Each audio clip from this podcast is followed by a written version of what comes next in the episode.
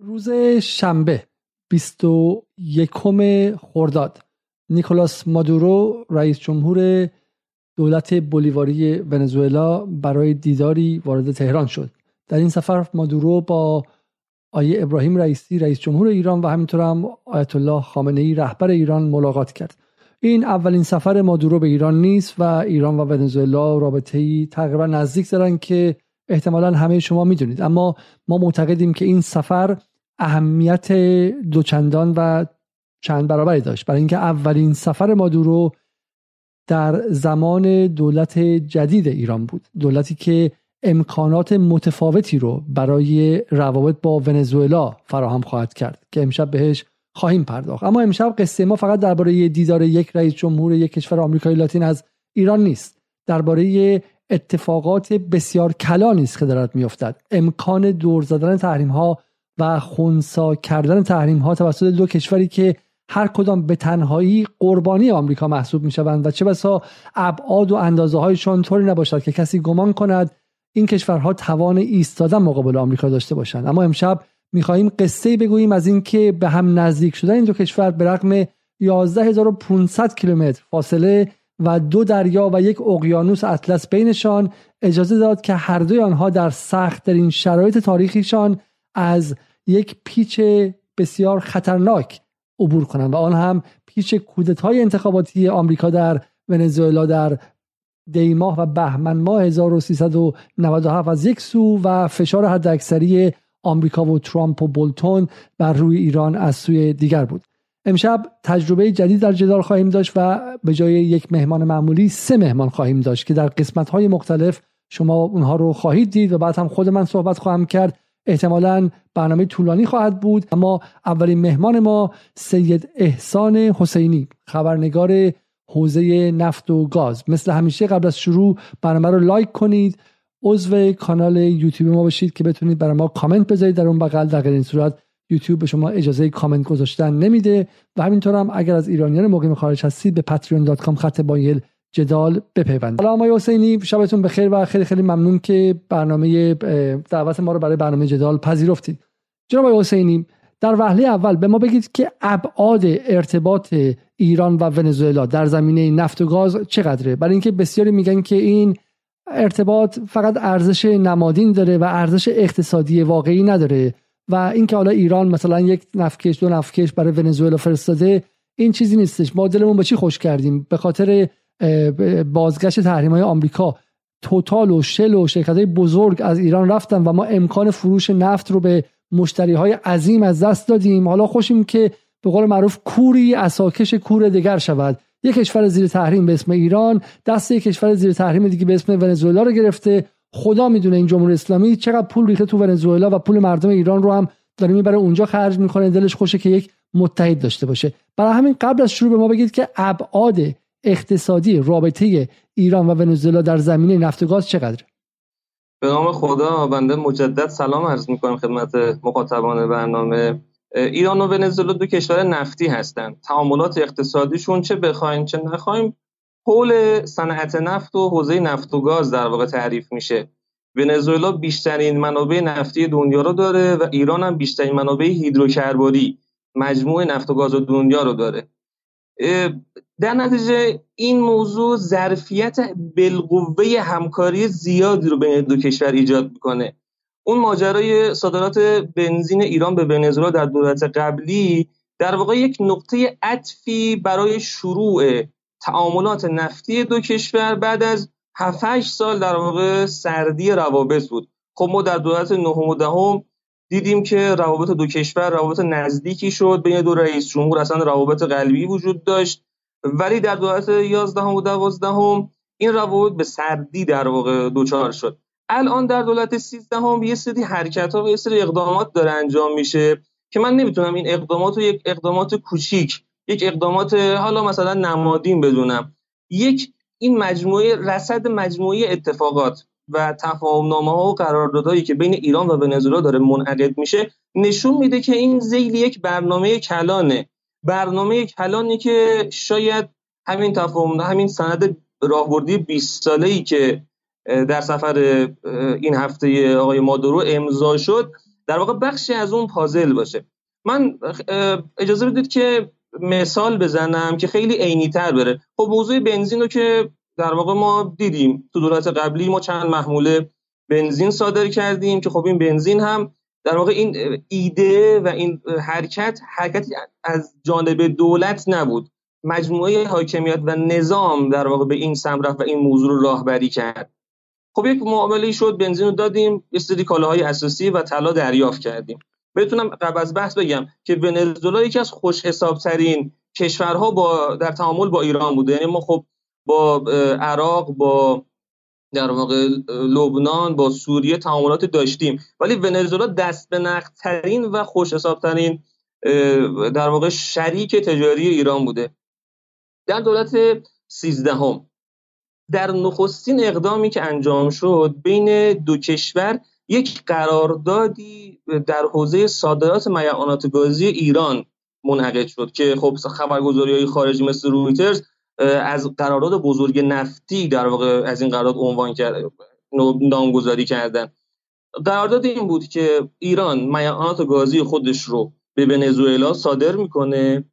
ونزوئلا از این میعانات گازی واسه افزایش تولید نفت خودش استفاده می‌کنه. چون ونزوئلا نفت خام سنگینی داره و به رقیق کننده نیاز داره.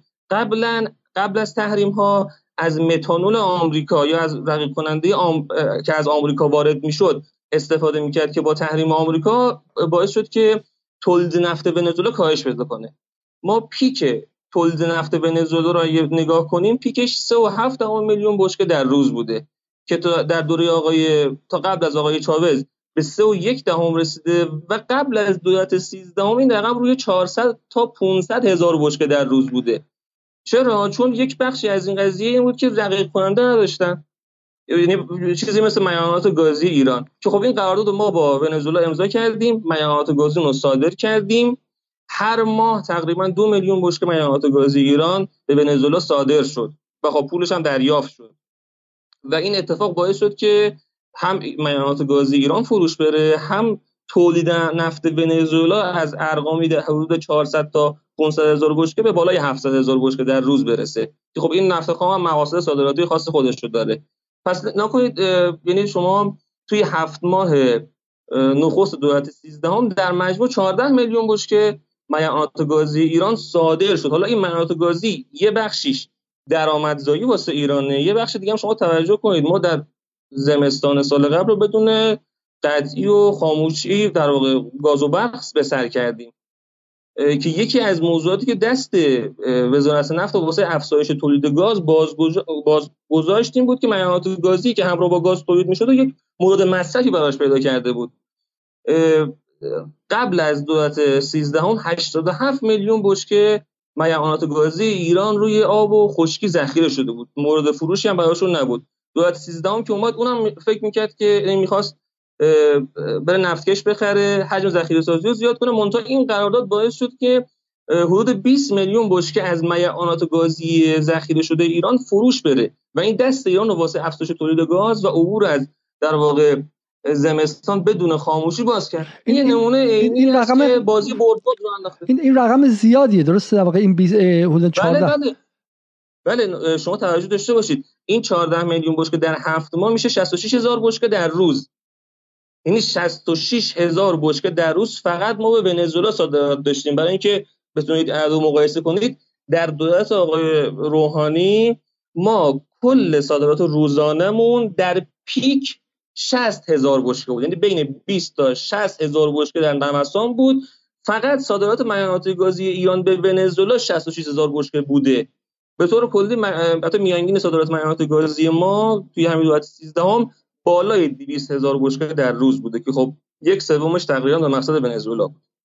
خیلی جالب. من فقط این توضیح بدم که جالبه که ببینید اون روی کردهای مختلفی که دولت های مختلف دارن و ما در جدال میگم یک کار ویژه بیشتر نداریم. نشان دادن اینکه آن تفاوت عظیم بر سر سیاست خارجی و بر سر پارادایم کلانی که ما نسبت به جهان داریم چگونه در همه چیز خودش منعکس می‌کنه. دولت روحانی چون گمان می‌کرد که فقط و فقط بعد اول معطل شه برجام قضیهش حل شه تحریم حل شه مشکل با کت خدا حل شه بعد زندگی شروع میشه به این فکر نمی‌کرد و فقط یک مورد ما الان تولید میعانات صدور میعانات گازیمون رو سه برابر رو خورده ای کردیم. خب خیلی خیلی جالبه بسیار خوب. و این جالبه که آمدن رئیسی در ایران تولید نفت خام در ونزوئلا هم تقریبا دو برابر کرده یعنی از 400 تا رسونده به 700 تا. اینم خیلی جالبه که این مثل اثر گلخانیه در ایران که رئیسی اومد اوضاع ونزوئلا هم متفاوت شد. ادامه بدین شما. نکنید من یه ذره بحث رو کلیتر کنم. ایران و ونزوئلا دو کشور نفتی تحریم شدن. منتها ایران یک تفاوت یک تفاوت با ونزوئلا در تقابل با تحریم ها داشته که ونزوئلا از این امتیاز در واقع محروم مونده اونم این بوده که تحریم در ایران باعث شده که این زیست بوم فناوری و نوآوری در ایران شکوفا بشه. یعنی ما تحریم شدیم بعد ساخت داخلمون تو تجهیزات نفتی دانش فنیمون همه اینا تا یه درصد خوبی بومی سازی شد. ما تا قبل از تحریم های دوره دوم تقریبا بین سی تا چهل درصد تجهیزاتمون رو در داخل کشور بومی سازی کرده بودیم. در دوره دوم تحریم که ترامپ از برجام خارج شد یه جهش دیگه شد. یعنی 40 درصد دیگه روی این رقم اومده. الان 80 تا 85 درصد ما ما بومی سازی شده است. دانش فنی داریم. می‌تونیم پالایشگاه ما تعمیرات اساسی کنیم. می‌تونیم با اتکای خودمون با اتکا به شرکت های اکتشاف و تولید میادین رو توسعه بدیم. از داخل کشورمون جذب سرمایه کنیم. اونجا اینو این این در واقع فضا این زیست بوم در ونزوئلا شکل نگرفته. یعنی الان ایران تو تعاملش با ونزوئلا خیلی راحت می‌تونه از این در واقع با صدور خدمات فنی و مهندسی ظرفیت های کشور ونزوئلا رو هم به نفع خودش در واقع احیا کنه. الان مثلا بحث مثال بزنیم ببینیم که این شعار خب شعار قشنگه خودکفایی و اینها. اینکه ما به خودکفایی مهندسی فنی یا به زیست اکوسیستم اکوسیستم فنی مهندسی رسیدیم. ولی چه فایده مالی برای من شهروند ایرانی داره؟ بله. من خدمتتون توضیح میدم. مثلا نکنید این توانمندی فنی مهندسی که ایرانی ها به دست آوردن الان توی تعمیرات اساسی پالایشگاه های ونزوئلا خیلی به کار میاد. ونزوئلا یک ممیز سه دهم میلیون بشکه در روز ظرفیت پالایشی پالایشگاه داخل کشورشه. که الان چون در واقع با کمبود نیروی متخصص مواجه شده نصف این ظرفیت یعنی 600 هزار بشکه در روز این ظرفیت فعاله. خب توی, توی سفر ماه گذشته وزیر نفت ونزوئلا خب توافقاتی صورت گرفت. اصلا یکی از محورهای اصلی مذاکرات و تفاهم نامه دو کشور و قرارداد دو کشور همین آپگریدینگ و تعمیرات اساسی پالایشگاه ونزوئلا بود. و با این اقدام من ایران گفت من میام خدمات فنی مهندسیمو صادر می‌کنم به شما ظرفیت پالایشگاهاتون رو احیا می‌کنم. بعد از این ظرفیت پالایشگاهی که احیا شده نفت خودم رو میدم به این, به این بازار جدیدی که ایجاد شده. مثلا اگه یک ممیز سه دهم هست الان 600 هزار تاست می‌خواد 700 هزار تا دیگه اضافه بشه نصف این نفت رو از نفت خودم تامین می‌کنم و مثلا و با این نفت و با این فروش نفت در واقع سهامدار اون پالایشگاه هم میشم. یعنی ایران حرکت کرد این به سمت اینکه سهامدار پالایشگاه های فراسرزمینی بشه اقدامی که بعد از انقلاب در واقع آرزو و رویای ما بود که الان داره به ثمر میشینه.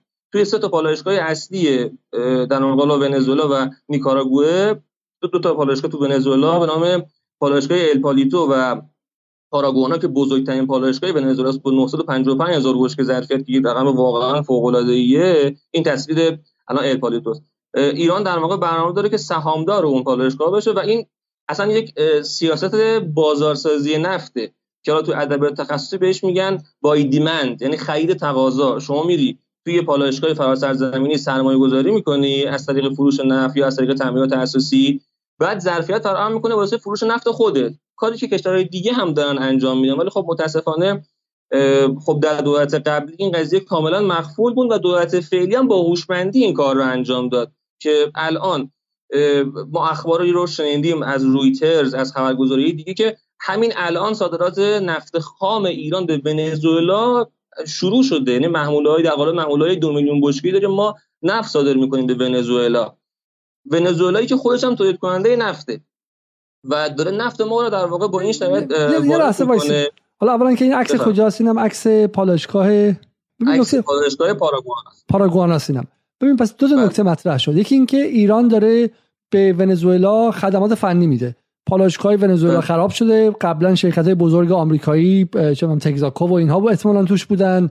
بله. شرکت های اون هفت خواهران معروف نفتی اونها تعمیر می‌کردن. اونها بخاطر تحریم اومدن بیرون و همینطور هم بدنه متخصص ونزوئلا اومده بیرون. درسته؟ یعنی اون بله, بله. مهندسان نفت و غیره ای که رفتن همشون آمریکای مهاجرت خیلی عمده ای رخ داده رفتن آمریکا. این پالایشگاه خالی بله. مونده نفت تولید نمیشه. میزان تولید نفت به شکلی ونزوئلا پایین اومده نمی‌تونه از این پالایشگاه استفاده کنه. ایران گفته من برای تعمیر می‌کنم ولی به شرطی که بله. نفتی که تو این پالایشگاه میره یه بخشش نفت خود من باشه. این جالبه که ایران داره به یه کشور نفت تولید کننده نفت مثل ونزوئلا میگه من پالایشگاه رو به شکل به شرطی تعمیر می‌کنم که نفت فقط ونزوئلا توش پالایش نشه. نفت ایران هم از اون ور دنیا بیاد و اینجا پالایش شه فایده این قضیه چیه برای ما؟ یعنی اینه که خب عملا تحریم دور می‌زنیم دیگه درسته؟ بله بله. ما اصلا اومدیم با بازار سازی کردیم واسه خودمون. یعنی بازاری که وجود نداشته رو ساختیم.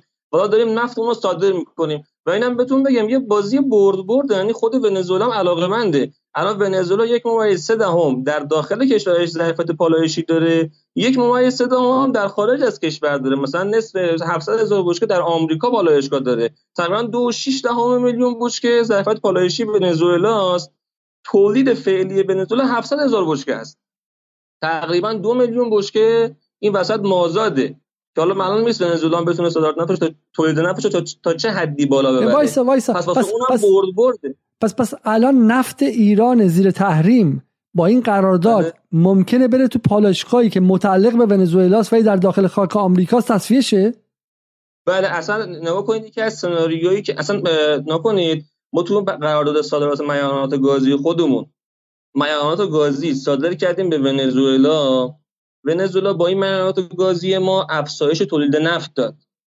با نفت و افزایش تولید نفت این نفتی که تولید شد یکی از مقاصد صادراتیش خود پالایشگاه نفتی ونزوئلا تو آمریکا بود. اصلا توی آمریکا ونزوئلا اصلا شرکت های نفتی زنجیره رو در اختیار گرفتن. یعنی از خود پالایشگاه تا پمپ بنزین توی خود آمریکا الان ونزوئلا پمپ بنزین هم داره. من این نکته رو یعنی بگم. بگم برای اینکه مخاطب گیج نشه. ببینید زمان قبل از مرحوم مصدق هم همینطور بودی که بریتیش پترولیوم که در واقع بریتیش ایرانیان پترولیوم بود.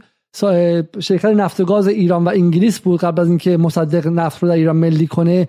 و این خب یه بخشایش در ایران بود بخشایش در انگلیس بود در کشورهای دیگه هم بود. یه سازمان بود. حالا چاوز چون اومد گمانم که در زمان چاوز اتفاق افتاد نمی‌دونم. که این ملی شد در ونزوئلا اینها در هر جایی که بود حتی پمپ بنزینش در خارج از خاک ونزوئلا متعلق به کشور ونزوئلا است درسته؟ برای این مخاطب بله. وقتی میشنوش گیج نشه. برای همین کشور بله. ونزوئلا شرکت نفت ملیش الان سری جایی داره که در داخل خاک آمریکا ممکنه باشه. و این نفت هنوز اونجا میره به رغم تحریم ها اون نفت به اونجا فرستاده میشه و تصفیه میشه نیاز خود آمریکا. اصلا خود نیاز خود آمریکا اصلا قیمت بنزین تو آمریکا خیلی بالا رفته. خود آمریکا هم نیاز داره در واقع به اینکه اون پالایشگاهی که ونزوئلا در واقع واسه ونزوئلا هست اون پالایشگاه فعال باشه که بتونه بنزین رو تامین کنه.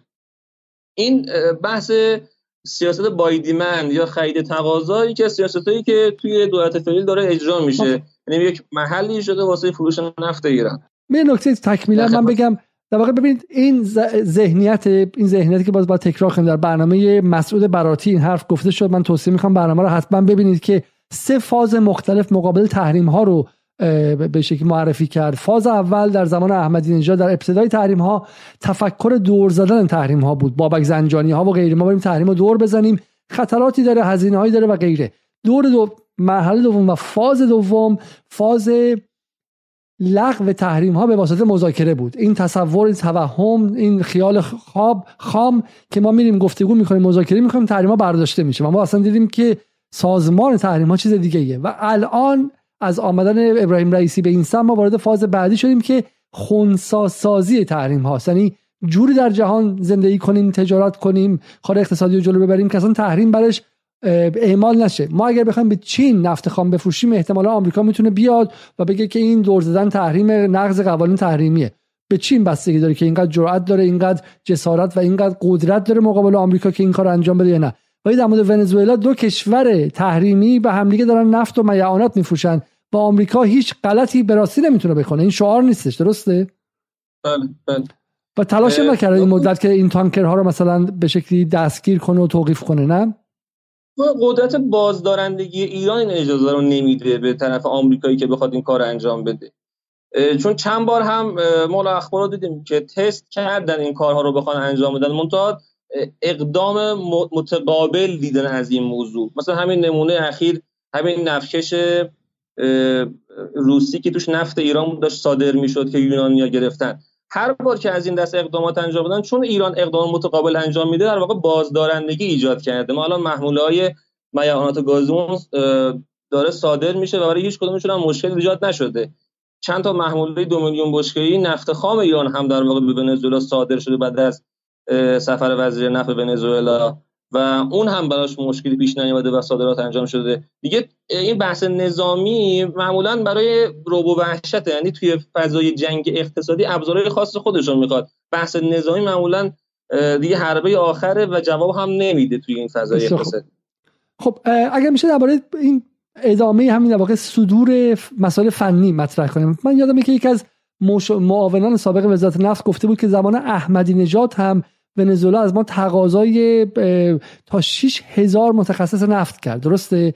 و این اتفاق بله. نیفتاد و عملا یک وقفه 8 ساله به وجود اومد. این چیزی دردناک اینه که ما زمان احمدی نژاد به این نقطه اشتراک با ونزوئلا رسیدیم و همین منافع مالی وسیع که بر سر مسئله نفت و گاز بود و بهش رسیدیم.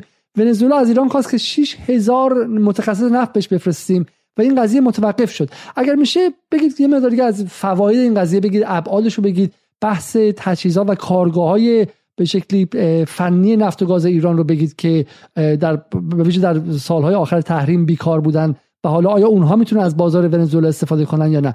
به عبارتی به ما بگید که این رابطه ما با ونزوئلا برای جوان درس خوانده ای که الان از دانشگاه آمده تو ایران و بیکاره آیا معنایی داره یا نه؟ بله. نکنید در زمان چاوز یه اعتصابات سراسری تو صنعت نفت ونزوئلا اتفاق افتاد. که خب 14 هزار نیروی متخصص از صنعت نفت جدا شدن که حدود 6 هزار هم جذب آمریکا شدن مابقیش هم به عنوان یک نیروی مثلا ناراضی در داخل کشور کشور ونزوئلا باقی موندن. یه فرصت بی‌نظیر واسه ایران فراهم شده بود که در واقع یک پایگاه فنی تخصصی رو در خاک ونزوئلا در صنعت نفتش ایجاد کنه. که شما می‌دونید معنای این قضیه نزدیک خاک آمریکا در واقع چیه؟ ایران یک پای انگار ایران یک پایگاه اونجا داره که صنعت نفت ونزوئلا به این پایگاه در واقع متخصص ایران و فنی ایران نیاز داره. من دعوای صدور خدمات فنی مهندسی خدمتتون توضیحی بدم. الان سازندگان نفت سازندگان تجهیزات نفت با تقریبا میشه گفت 50 درصد ظرفیت خودشون دارن فعالیت می‌کنن. یعنی تقاضا براشون نیست. خیلی هم خیلی بندگان خدا در واقع از دولت هم خواهش تمنا می‌کنن که آقا بازار عراق هست بازار سوریه هست بازار ونزوئلا هست. یک مسیر رو واسه باز کنید که ما ظرفیت داره کارگاهمون. مواد اولیه داریم نیروی انسانی متخصص داریم ماشینالات داریم می‌تونیم دو برابر کنیم. هر چقدر که الان تولید کردیم تجهیزات نفتی که 80 درصد نیاز کشور رو 85 درصدش رو پوشش میده می‌تونیم این رو به, به خارج از کشور هم صادر کنیم. لذا این صدور خدمات فنی مهندسی فقط هم پالایشگاه ها نیستن آخه. یعنی الان ونزوئلا توی توسعه میادین نفتی خودش هم به خدمات فنی و مهندسی ایران نیاز داره. تو چاهای ترمیمی تعمیری توسعه‌ای همه اینها دکل ها نمی‌دونم سکو همه اینها نیازمند به ایران هست. بگم همون تفاوت زیست بوم ها که تو ایران شکل گرفت تو ونزوئلا شکل نگرفت باعث شد که ایران در تعاملش با ونزوئلا دست برتر رو داشته باشه. ماشینالات دوار حالا انواع مختلفش توربین سایر تجهیزات اون ده قدم کالای اساسی نفتی که در واقع در زمان آقای زنگنه حتی مطرح شد که مثلا بومی سازیش ما حرکت کردیم. همه اینها ظرفیت هایی هست که ایران می‌تونه به ونزوئلا صادر کنه. من یه نکته هم بگم. این صادر کنندگان تجهیزات نفت رو که من باشون صحبت می‌کردم این بندگان خدا همشون در واقع علیه برجام صحبت می‌کردن. یعنی می‌گفتن آقا ما داشتیم مثلا یک جهشی کردیم در دولت نهم و دهم. تونستیم 40 50 درصد مثلا ساخت نیاز داخل رو بومی سازی کنیم. این برجام اومد همه در واقع کارهایی که ما کردیم رفت به حاشیه دو مرتبه رفتیم به واردات تجهیزات نفتی و اصلا به خاک سیاه نشستیم. و می‌گفتن مثلا تحریم نعمته. چرا؟ چون مثلا تحریم که شد اینا مجبور شدن از داخل کشور تجهیزاتشون رو تامین کنن و از ما حمایت کردن به ناچار در دولت 11 و 12 ما تونستیم یه جهش دیگه ای رو داشته باشیم و خیلی مثلا نگرانن. میگن ما تو این قراردادهای مثلا که با آمریکا یا حتی اصلا چین روسیه ونزوئلا میبندیم یه جوری باشه که از این توان داخلی استفاده بشه. و اتفاقا تو مورد ونزوئلا یک موردی هست که ما می‌تونیم 100 درصد به این موضوع ورود کنیم چون اصلا درخواست خود ونزوئلی هست. مثلا ما در تعاملمون با چین با آمریکا خب اونها به حال وقتی می‌خوان سرمایه گذاری کنن میگن آقا یه درصدی هم باید ساخت خودمون وارد مثلا این سرمایه گذاری بشه. ولی در ونزوئلا اصلا اتفاقات نیست. ما کاملا توانمندیمون غلبه داره بر توانمندی اونا و نیازمند و وابسته به ما هستن. و خیلی این خیلی دریچه ها رو باز می‌کنه من فقط یه نکته رو بگم این که ما میگیم این جمله که شما میگین تحریم نعمت است نه حالت عادیه. به هیچ وجه فکر نکنین که ما میگیم تحریم نعمت به این معنی که الهی مثلا آمریکا این کار انجام بده. نه. حرف اینه که وقتی دولت ها اینقدر ذهنشون وابسته است و هنوز به مفهوم استقلال و حاکمیت نرسیدن حداقل تو شرایط تحریم مجبور میشن از اقتصاد ملی دفاع کنن. در حالی که ما آرزومونه که ایران انقدر قوی شه که کسی نتونه تحریمش کنه. مثل چین که کسی نمی‌تونه تحریمش کنه و دولت مرکزی و حکمرانی مرکزی هم انقدر نگاهش استقلال طلبانه است که اصلا اول از همه که هیچی اول و دوم و سوم به اقتصاد ملی به شرکت های ملی به شرکت های خصوصی داخلی برسه و بعد بره سراغ نمونه خارجیشون. برای همین ما امیدواریم که این قضیه بدون تحریم هم در ایرانی که انقلاب کرده انقلاب استقلال طلبانه کرده مسلما جا بیفته و این به معنی نیست که مثلا حالا من یا آقای احسان حسینی دنبال تحریم هستیم. اینو سوء استفاده نکنن کسانی. یه نکته فقط من اینجا بگم نکته جالب یکی از مخاطبا گفته که خدا مادورو رو از ما نگیره. من بتونم اینو بیارمش اینجا نشون بدم. بله. از ما نگیره. دیگه دوستی که نداریم تو دنیا. هر کی بدبخت و بیچاره و گدا دوست ما هستن. کشورهایی که پولشون شده دستمان توالت. آیه سید احسان حسینی. آیا این چیزهایی که ما به ونزوئلا میدیم اونها با پولشون که حالا به قول ایشون دستمال توالت شده به ما جواب میدن یا هزینهشو میدن یا اینکه نه جور دیگه پول پرداخت می‌کنن؟ اشاره کردم ونزوئلا یکی از خوش حساب ترین کشورهاست در واقع در تعامل اقتصادی با ایران. ما سر همون محموله های بنزین هم در واقع دیدیم که با طلا و سایر مواد مورد نیاز کالای اساسی ایران در واقع این موضوع تهاتر شد. اتفاقا همین الان هم یک ایده ای رو داره خود مجموعه دولت پیگیری می‌کنه. اینکه ما خب کشورهای کلون آمریکای لاتین به های نفتی به شدت نیازمندن. از طرفی کشور ایران هم به کالاهای اساسی ذرت و محصولات دیگه کشاورزی در واقع نیازمنده که الان داره از کانال آمریکایی گارگیل در واقع تامین میشه. خب این یک فضایی رو فراهم می‌کنه تمامیت دو کشور که بخشی از کالاهای اساسی کشاورزی رو ایران از آمریکای لاتین و ونزوئلا تامین کنه در قبالش فرآوردهای نفتی خودش رو در واقع صادرات کنه. این امنیت غذایی میاره هم صادرات فرآوردهای نفتی و بازاریابی جدیده هم امنیت غذایی ایران رو از آمریکا در واقع جدا می‌کنه و تضمینش می‌کنه. ضمن اینکه ما همین الان هم که داریم نفت مثلا به ونزوئلا صادر می‌کنیم خب تو پالایشگاهی ونزوئلا فرآوردهای نفتی تولید میشه. فرآوردهای نفتی به خود اون مردم فروخته میشه و پولش ایران تحویل می‌گیره. یا تحویل می‌گیره یا تهاتر می‌کنه با کالاهای اساسی که خودش نیاز داره. دنیا که فقط مثلا چهار تا کشور غربی نیست کشورهای آمریکا لاتین اتفاقا ظرفیت خیلی زیادی دارن واسه همکاری. اصلا بازار فرآوردهای نفتی اونجا بازار نابیه که خود دولت هم و وزارت نفت هم واسه صادرات به اون کشورها و, تصاحب بازارهای فرآوردهای نفتی اونجا در واقع یک برنامه ای داره. در اینطور نیست که بگیم نه اینجور مثلا ما هیچ کار نمی‌کنیم هیچ پولی نمی‌گیریم. نه ما دنبال منافع خودمونیم. به نزدام دنبال منافع خودشه. این وسط یه بازی برد بردی صورت گرفته که اتفاقا دسته برتر با ماست. یعنی ما تعیین می‌کنیم که چی می‌خوایم چی نمی‌خوایم. چون اون به ما نیاز داره. اون به صدور خدمات فنی و مهندسی ما نیاز داره نه ما. نه و مثلا شاید در تعامل مثلا با کشورهای غربی یا با چین یا با روسیه همچین شایبه ایجاد هم شایبه است. این اصلا واقعیت نداره. در چین هم ما اگر نفت میفروشیم وزیر نفت گفت 80 درصدش رو نقدی می‌گیریم 20 درصدش رو تهاتر می‌کنیم. با کالایی که خودمون نیاز داریم. ولی اگر در اون موارد این شایبه ایجاد میشه در مورد ونزوئلا اصلا امکان نداره این شایبه ایجاد باشه اصلا وجود داشته باشه. چون دست برتر تو این تعامل قطعا با ایرانه و الان هم ایران یک اتفاق خیلی خوب در سفر آقای مادورو اتفاق افتاد. اونم که ایران و ونزوئلا قرار استراتژیک پارتنرشیپ بشن یعنی شریک استراتژیک همدیگه بشن. یعنی تفاهم یک سند 20 ساله امضا کنن با هم دیگه. این موضوع باعث میشه که همین نکاتی که بنده گفتم همین فوایدی که در تعاملات اقتصادی دو کشور وجود داره در یک برنامه بلند مدت تر ایجاد بشه.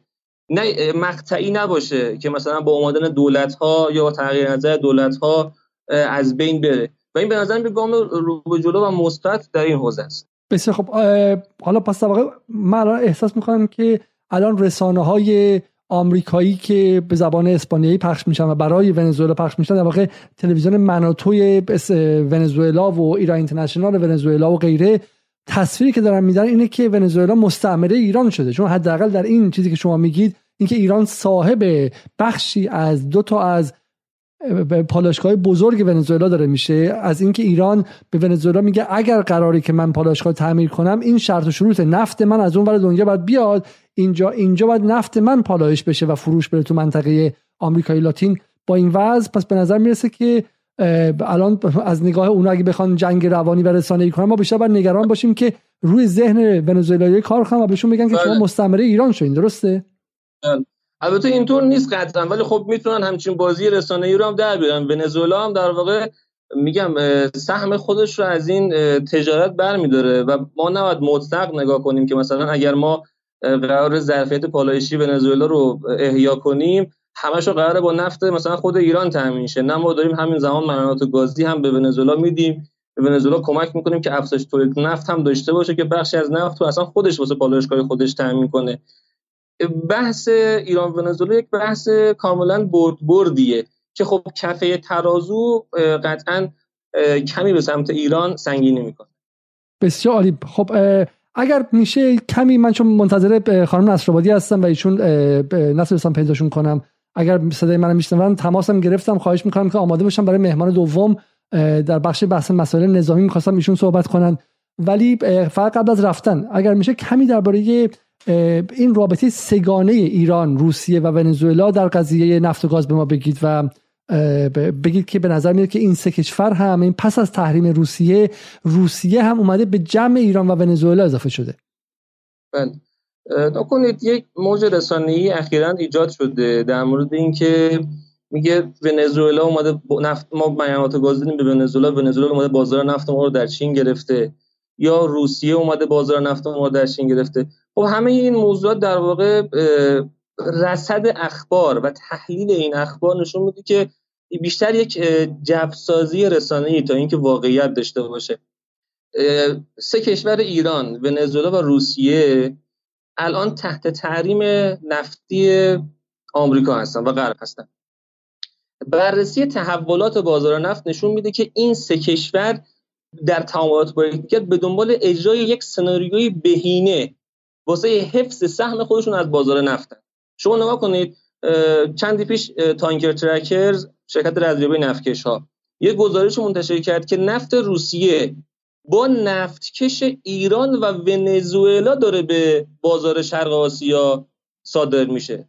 خب اگر دو کشور در رقابتن پس چرا باید ایران یا ونزوئلا به روسیه کمک کنه؟ چون میگن ونزوئلا و ایران روسیه هر تو بازار چین هستن دیگه.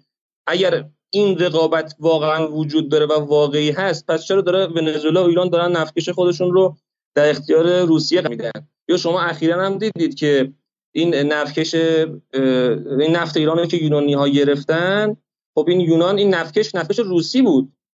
و این نفت ایران با این نفتکش روسی داشت صادر می‌شد. یعنی تعاملات دو کشور اینطور نیست که در رقابت با یکدیگه باشن. ضمن اینکه اخیرا مؤسسه مطالعات انرژی آکسفورد هم گزارش رو منتشر کرد که نشون داد طبق اون گزارش یعنی شما اگه گزارش رو میخوندی تحلیل می‌کردی تا الان نفت روسیه بازار ایران رو تهدید نکرده. جایگزین نفت سایر کشورهای اوپک پلاس و آمریکا شده تو بازار نفت. یعنی می‌خوام بگم این یک موج رسانه ای هست. یا مثلا شما خبرگزاری بلومبرگ یک گزارشی رو اخیرا نوشته که میگه نفت روسیه که به مقصد چین رفته نفت ارزان روسیه صرف پر کردن ذخایر استراتژیک چین شده. نه اینکه جایگزین نفت ایران شده باشه. یعنی چینی ها دارن از این فرصت استفاده می‌کنن از نفت ارزان روسی که ذخایر خودشون رو پر کنن. چون به حال ما در تعاملاتمون با پالایشگاه چینی قراردادمون قراردادهای بلند مدته. یعنی اینجوری نیست که یه پالایشگاه بگه من حالا هر زمان نفت خودم رو عوض می‌کنم. نه اینطور نیست. نفت خاصی در اون پالایشگاه باید مصرف بشه که خب داره از طریق ایران تامین میشه و قراردادها قراردادهای بلند مدتی هستن. لذا بررسی این اخبار نشون میده که یک سناریوی بهینه ای رو سه کشور دارن در واقع اجرا می‌کنن. کما که ما مثلا نفت روسیه داره سمت مثلا بازار هند میره یا بازار چین میره از اون ور آمریکا مجوز داده به شرکت های اروپایی که نفت ونزوئلا بیاد جایگزین نفت روسیه در بازار اروپا بشه. از طرف دیگه آمارهای اوپک نشون میده که تولید نفت ایران و صادرات نفت ایران روند سعودی داره. یا حداقل ثبات تثبیت شده روی رقم 850 تا یک میلیون بشکه نفت. لذا این موضوعاتی که مطرح میشه که نفت کشور با هم من نمیگم رقابت نیست رقابت هست. ولی سه کشور ونزوئلا ایران و روسیه در شرط تحریم هستند. طبیعتا منطقی اینه که تقابل اصلیشون با اون تحریم کننده باشه و دنبال سناریوی بهینه باشن کما اینکه اخبار اینو نشون میده.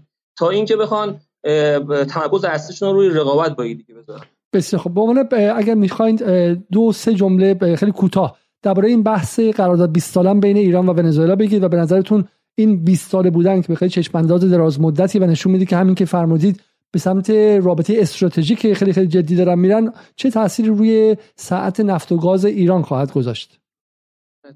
این به نظرم یه تجربه خیلی خوبی میشه. یعنی ما تا الان متاسفانه تو صدور خدمات فنی و مهندسی ضعیف بودیم. یعنی تجربهش هم واقعا نداشتیم تا الان.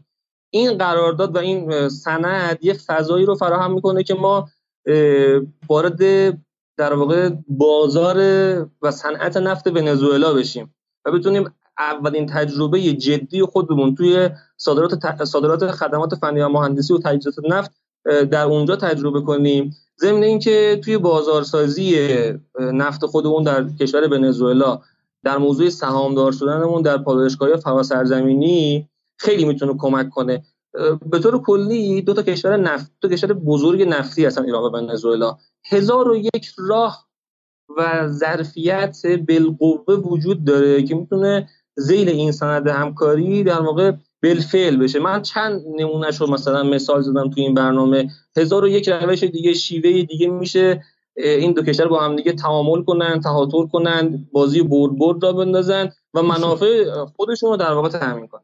بسیار خب خیلی خیلی ممنون از شما حسینی. امیدوارم که در برنامه آینده بویژه در مورد بحث رابطه ایران و روسیه در بازار نفتی و تمام شایعات و این شبهاتی که اخیرا روی این رابطه افتادن باز با همدیگه صحبت کنیم و با شما خدافزی می‌کنم و به بخش بعدی برنامه پردازیم اما رابطه ایران و ونزوئلا تنها به بحث اقتصادی و اون هم بحث نفت و گاز محدود نمیشه. یک سویه کمتر گفته شده رابطه ایران و ونزوئلا بخش نظامی و کمک های نظامی و تسلیحاتی که ایران به ونزوئلا کرده. برای این موضوع از همکارم پریسا نصرآبادی دعوت کردم که امشب در کنار ما باشه و با ما صحبت کنه. سلام پریسا امیدوارم که خوب باشی. خیلی دیگه برنامه فشرده و همه موضوعات ما کنار همدیگه گذاشتیم. اما قبول داری که صحبت از رابطه ایران و ونزوئلا بدون رفتن به سمت مسائل نظامی تا حد زیادی تصویری ناقصه. به نظر تو اگه می‌خوای خود تصویری به ما بده از بحث رابطه ایران و ونزوئلا قضیه نظامی.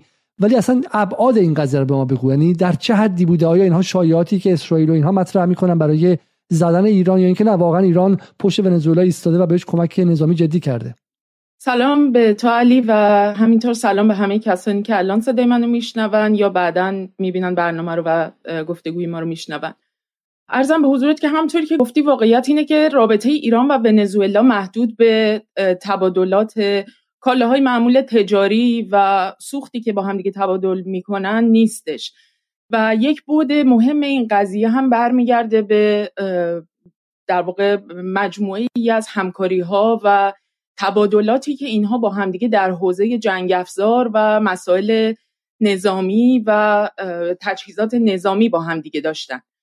این قضیه خیلی اهمیت ویژه‌ای داره با توجه به اینکه بر حال همجور که همه می‌دونیم ونزوئلا هم در محدوده قرار گرفته که در نزدیکی ایالات متحده به هر حال در معرض انواع مخاطرات و تهدیدهایی هستش که می‌تونه از سمت ایالات متحده نسبت به این کشور صورت بگیره و از طرف دیگه مجاورت و همسایگی با کشور کلمبیا که همیشه به دلیل اینکه غالبا دولت های راستگرایی در اون سر کار بودن که امیدواریم حالا تو این انتخاباتی که به زودی برگزار میشه یک کاندیدای به هر حال همسو با جریانات عدالت خواه و سوسیالیست و چپگرایی آمریکای لاتین در اون سر کار بیاد.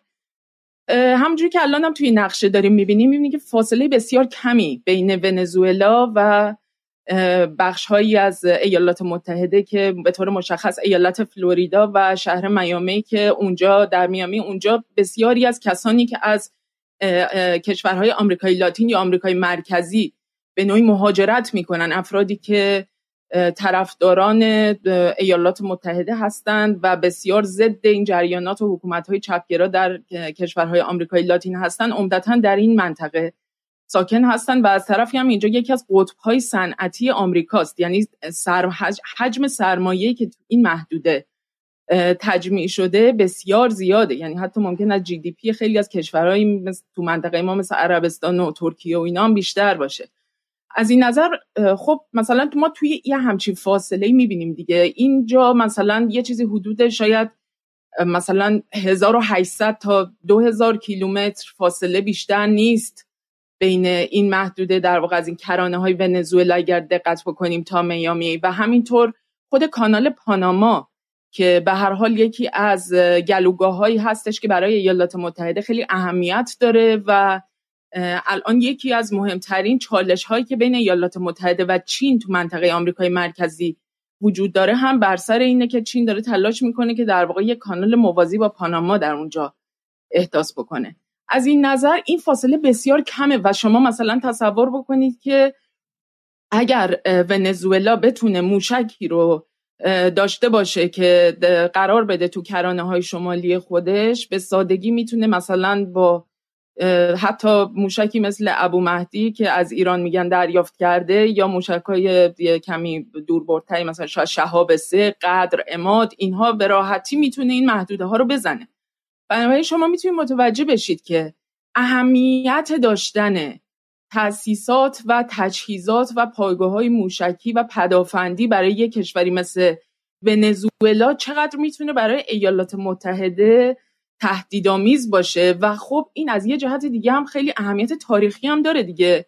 یعنی شاید بشه گفت در واقع بعد از اون اتفاقی که در بحران موشکی کوبا افتاد 1962 در دوره کندی که عملا ایالات متحده موفق شد و به شکست شوروی انجامید و نتونست اون سکوی موشکی خودش رو در کوبا برپا بکنه این برای اولین باره.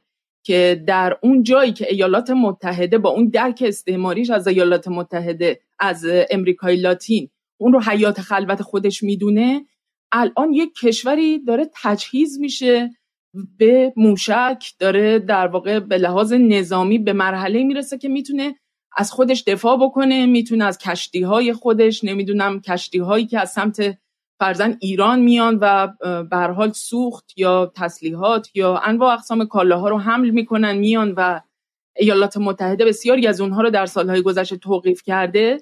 از طریق اون در واقع امکانات نظامی که داره می‌تونه بیاد و اسکورت کنه این کشتی ها رو همراهی بکنه و مانع از این بشه که ایالات متحده به اینها دست درازی بکنه. خیلی اتفاق جالبی من میشه ورود کنم اینجا و چیزی اضافه کنم. در واقع ایران ایرانی که خیلی از بالا مخاطبای ما شاید به یاد بیارن سال 1388 89 بود. برنامه پارازیت صدای آمریکا رو شاید خیلیاتون یادتون بیاد. کامبیز حسینی و به شکلی شرکا. هر هفته برنامه می ساختن و بعد عکس موشک های ایران نشون می‌دادن عکس تانک و نفر برای ایران نشون می‌دادن و قاه قاه میخندیدن. می‌گفتن که اینا شبیه این چیزایی که با بشکه ساخته شده و با آلومینیوم و با حلبی ساخته شده. و بعد ایران توی فضای نظامی چنان پیشرفت کرده که همونطور که ما در روزنامه دیلی میل و در فاکس نیوز و اورشلیم پست دیدیم به ونزوئلا موشک هایی صادر کرده که تیر خاک آمریکا رو در تیرس قرار گرفته. این خیلی اتفاق عجیبی است. من اصلا کاری ندارم شما ایرانی هستید یا اصلا غیر ایرانی هستید. ولی حتی یه مقدار به شکلی جهان رو از منظر به قول انگلیسی آندرداگ ببینید یعنی از اینکه یه بچه پرروی ضعیفتر زورش به یه آدم گردن کلفت ازولانی می‌رسه. این خیلی قصه قشنگه که ایران تحت فشار رفته در ونزوئلا موشک هایی گذاشته که به تیررسش به داخل فلوریدا می‌رسه. درسته؟ این و, و, و, آمریکا هم نتونسته این محموله ها رو توقیف کنه. ما همین الان شما صحبت می‌کنین چند تا از این اخبار رو دیدیم که خیلی اون موقعی که محموله های موشکی ایران به ونزوئلا فرستاده می‌شد. خیلی زیاد ترامپ و اینها ادعا می‌کردن که میایم می‌گیریم و پدرتون در میارم شلیک می‌کنیم اینجا. همونجور دیلی میل اینجا میگه میگه ترامپ تهدید کرد که موشک های ارسالی ایران به ونزوئلا رو نابود کنه. بعد از اینکه مادورو گفته بود که ما می‌خوایم we want to buy more weapons after UN ما بعد از اینکه تحریم های سازمان تسلیحاتی سازمان ملل تموم شد می‌خوایم بیشتر سلاح از ایران بخریم.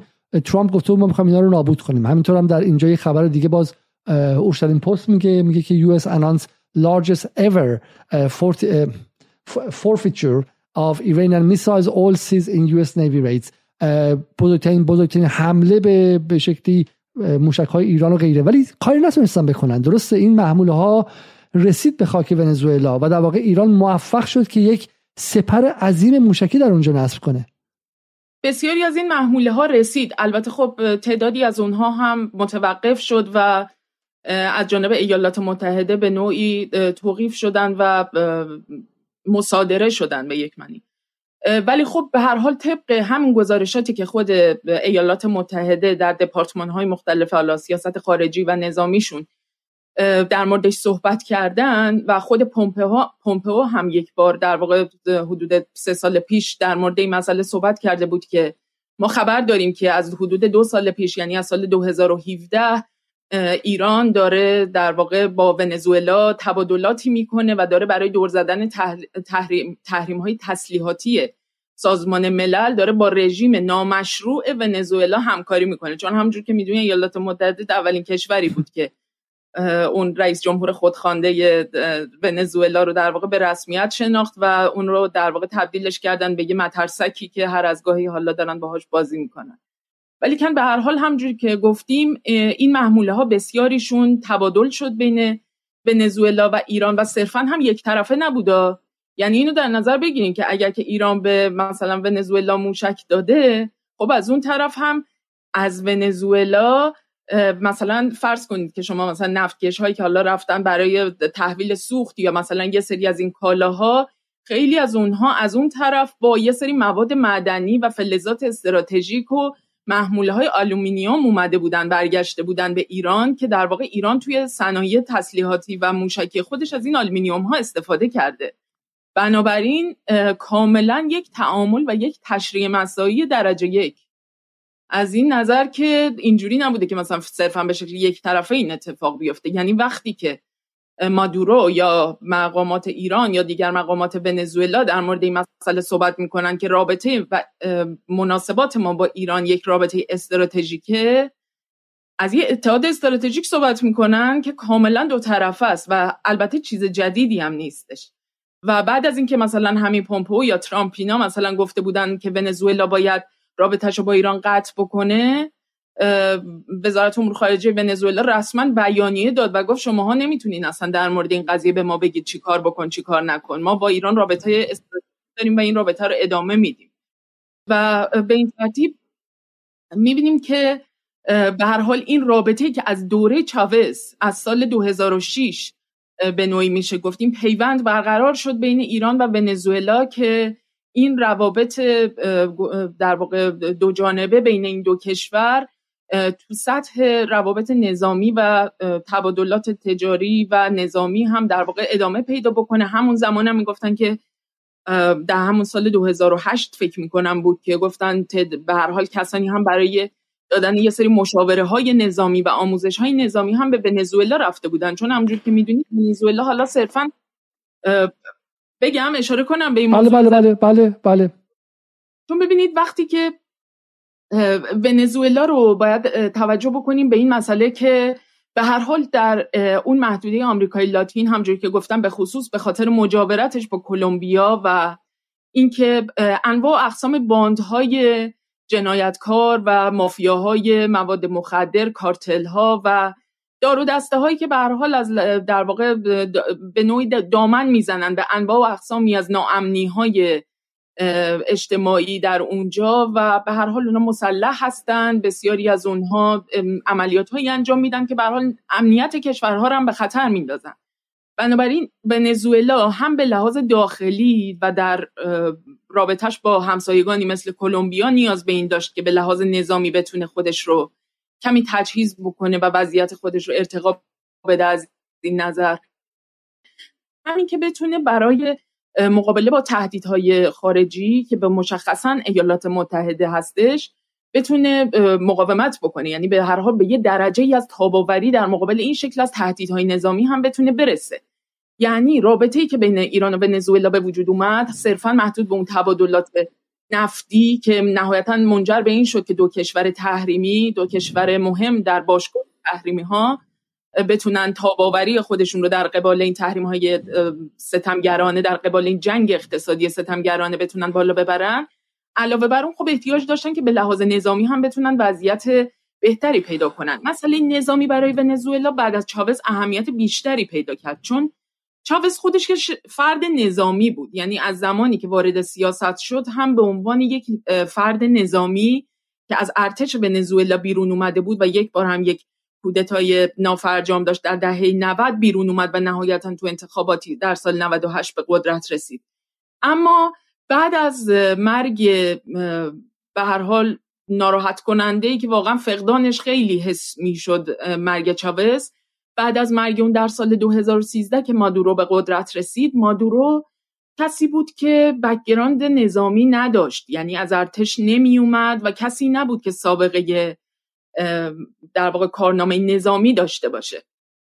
و از اونجایی که ونزوئلا کشوریه که در اون ارتش یکی از ارکان رکین سیاسته یعنی اینکه یک نیروی سیاسی اگر که مناسباتی مستحکمی با ارتش نداشته باشه عملا می‌تونه این شانس رو نداشته باشه که در سطح سیاسی بتونه به قدرت برسه یا قدرت خودش رو حفظ بکنه.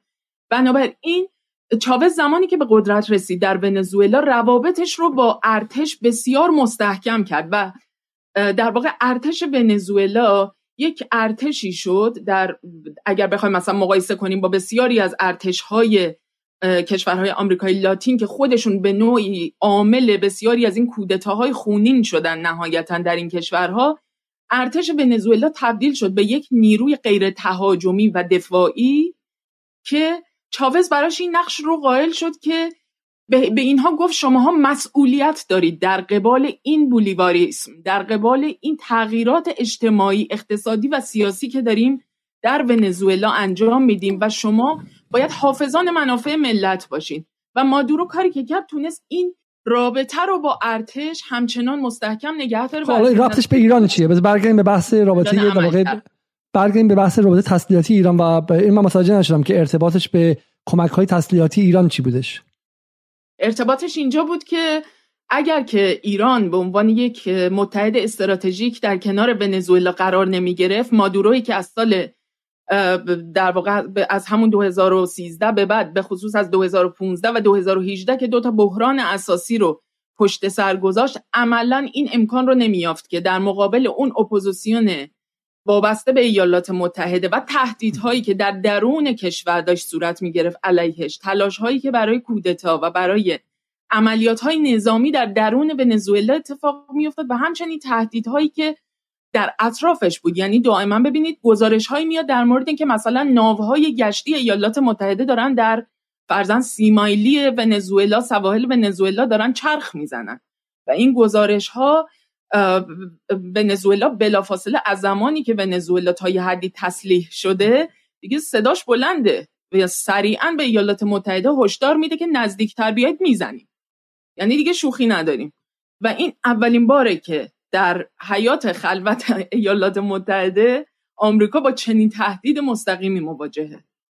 این خیلی اتفاق جالبی. در واقع ما الان پس ما گره زدیم حمایت نظامی ایران از ونزوئلا رو و بالاخره نقشی که ارتش ها در کشورهای آمریکای لاتین دارن تا حدی به شکلی دولت موازی محسوب بشه مثل حالا در خیلی کشورهای دیگه. و اینکه ایران اجازه داد که به واسطه ارتش نتونه کودتا کنه یک همینطور هم فشار بیرونی و امکان حمله خارجی از بین بره. چون اگر ارتش آمریکا ارتش ونزوئلا می‌دونست که آمریکا ممکنه به این کشور اصلا لشکرکشی نظامی کنه اون ارتش عقب می‌رفت و غیره. بنابراین خیلی جالبه اون لحظه کلیدی در دیماه 1197 که اغلب کشورهای غربی پشت دولت قانونی مادورو رو خالی کردن و عملا کودتای انتخاباتی به وجود آوردن در حد کودتای علیه دکتر محمد مصدق در سال 32 در ایران یا علیه دولت آلنده در 1973 در شیلی. دقیقا چنین کودتایی داشت در ونزوئلا اتفاق میافتاد. این کمک به ایران بود که اجازه نداد این کودتا تعمیق شه و باعث فروپاشی فروپاشی دولت در اونجا شه. اگر میشه یکی دو تا نکته دیگه هم به ما بگو. و من تصاویرم می‌خوام نشون بدم. برای اینکه تصاویر مهمیه اینها. اگر میشه بگو که چی شد که ایران جلوتر از روسیه و چین با اونم عظمتشون این ریسکو کرد. این خیلی نکته مهمیه. ببینید گفتنش آسان است. گفتن اینکه ایران به ونزوئلا چند تا چند موشک فرستاد. بعدم اورشلیم پست اینجا داره میگه که چنان ترامپ و آمریکا خواهند زد که ایران از جاش بلند نشه. خب بزرگترین حمله زمان. یا به شکلی همینجا مثلا با با فاکس نیوز رو داریم نگاه می‌کنیم. ولی مادورو که یک کنسول یا یک شورای نظامی مشاوره از طرف ایران کوبا و روسیه رو برای خودش در نظر گرفت خیلی جالبه. اما بین همه کشورها چین و روسیه با اونم عظمتشون ایران پیش قراول کمک به کمک به ونزوئلا بود. این خیلی قضیه مهمی ها دقت کنید. کشورها دوستانشون در این لحظات پیدا می‌کنن و دوست و دشمن در سیاست معنای خیلی خاصی داره. دوستان و دشمنان معنای کلاسیکی داره. شما نمی‌تونی الان دوست باشی فردا با هم دشمن شی. دوستی ها ادامه داره. مثل همون دوستی ایران و سوریه. که در این برنامه هایی که داشتیم دیدیم که از دل حتی قبل از انقلاب شروع شد و بعد کشانده شد به حیاتی ترین لحظات تاریخی هم مردم ایران در جنگ با عراق هم مردم سوریه در زمان جنگ داخلیشون. و اینکه بین ایران و ونزوئلا دوستی از این با این عمق اتفاق میفته برمیگرده به اون لحظات. اینکه ایران پیش قراول شد. این ریسک رو کرد. زمانی که تیغ آمریکا رو گردن خودش بود زمانی که در آستانه جنگ با آمریکا بود زمانی که آمریکا سردار سلیمانی رو زد وایستاد و به یک کشور زیر ضرب دیگه کمک تسلیحاتی رسوند. اگر میشه در مورد این صحبت کن چرا ایران قبل از روسیه و چین به این سمت رفت؟ خب این در مورد این مثلا خیلی صحبت میشه که واقعا در مورد این صحبت می‌کنن که ایران به نوعی خط شکنی کرده در, در امریکای لاتین. یعنی ایران باعث شده که یه جوری توازن قوا در عمق استراتژیک ایالات متحده به هم بخوره و این کاریه که چین و روسیه به عنوان دو کشور قدرتمندی که به خصوص به لحاظ نظامی توان به حال توان و بنیه قابل توجهی دارن. هر دوشون عضو شورای دائم عضو دائم شورای امنیت هستن حق وتو دارن و اینها به هر حال چنین ریسکی نکردن که به شکل مستقیم وارد چنین ای بشن. ولی ایران این کارو کرده. ببین خب این فاکتورهای خیلی متعددی داره. حالا من فکر می‌کنم که ما احتمالا باید برگردیم یه زمانی راجع به این موضوع صحبت بکنیم که چرا مثلا رفتار دولت های مثل روسیه و چین در 20 سال گذشته به عنوان دو کشوری که در لحظات تعیین کننده ای مثلا در شورای امنیت میبایست یه واکنش های نشون بدن به گونه های متفاوتی رفتار کردن و روندها به چه شکلی بوده؟ ولی واقعیت قضیه اینه که خب من فکر می‌کنم که یه چشم های خیلی بلند مدت و نگاه های در واقع دورتری وجود داره برای دولت ها احتمالا اینها به این قضیه واقف بودن. کما اینکه برای ونزوئلا کوبا ایران چین و روسیه مجموعه ای از کسانی هستند که دولت های قابل اعتماد و قابل اتکاش هستند در نظام بین الملل اما به هر حال چین و روسیه با توجه به اینکه پروژه های بلند مدتی ظاهرا در دستور کارشون داشتن و با توجه به اینکه در نقاط مختلف دنیا به شکل پراکنده درگیر مسائل مختلف بودن احتمالا حدس من اینه. یعنی ارزیابی من اینه که فکر می‌کنم تحلیلشون این بوده که به هر حال بهتره که الان در این مقطع با تجهیز نظامی ونزوئلا درگیر نشن با ایالات متحده و سر مسائل اساسی تری بخوان درگیر بشن. ولی به هر حال ایران این کار رو انجام داده و به هر حال تونستن با همدیگه تو این تبادلات دو جانبه هر دو کشور به نوعی به اونچه که می‌خواستن تا حد زیادی یعنی اونچه که از هم انتظار داشتن برسن. یک سوالی هم که کرده بودن درباره این بود که آیا ایران در اونجا واقعا در شمال ونزوئلا پایگاه نظامی داره یا نداره؟ این این خبر واقعیه یا نه؟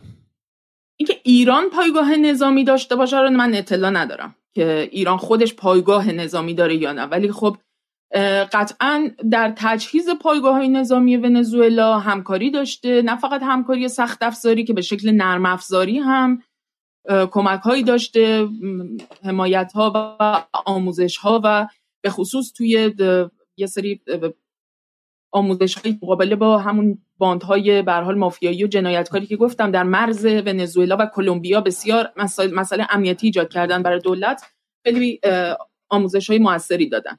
در زمان کودت های انتخاباتی گوایدو در دی 1997 هم اخباری منتشر شد در رسانه های غربی منوط به اینکه ایران و حزب الله لبنان بخشی از ارتش و بخشی از نیروهای داوطلب رو در بخش نیروهای داوطلب ونزوئلایی طرفدار مادورو رو آموزش دادن. در صورت سقوط پایتخت کاراکاس اون نیروها می‌تونن به کوهستانهای اطراف برن و در واقع جنگ چریکی کنن. آیا چنین چیزی اصلا به نظر شما مقبول هستش و قابل قابل قبوله یا اینکه نه؟ به بخش از پروپاگاندای غرب علیه رابطه ایران و ونزوئلا بود.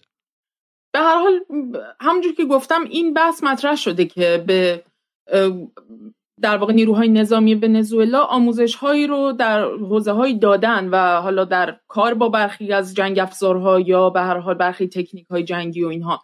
ممکنه همچین چیزی باشه نمی‌دونم. ولی اگر هم این کارو کرده باشن هم که خب چیز خیلی عجیب غریبی اتفاق نیفتاده. این یه چیزی که بسیار رایجه در مناسبات نظامی که بین دولت ها وجود داره همچین اتفاقاتی میفته بسیار خوب. من می‌خوام چند تا از این به شکلی بریده های روزنامه هایی که ما انتخاب کردیم به شما نشون بدم. اولیش مال اسمال وار جورنال که میگه که نفوذ استراتژیک ایران در آمریکای لاتین به شکل عواقب برای سیاست خارجی آمریکا و امنیت ملی آمریکا. ولی یکی از زیباترین هاش یا مثلا این که در بلومبرگ میگه که مادورو به شکلی خرید تسلیحاتی و خرید موشک از ایران رو بررسی می‌کنه. اما زیباترینش اینه. میگه گرانت کلیمز ایران گیوین ونزوئلا اتک درون نوها.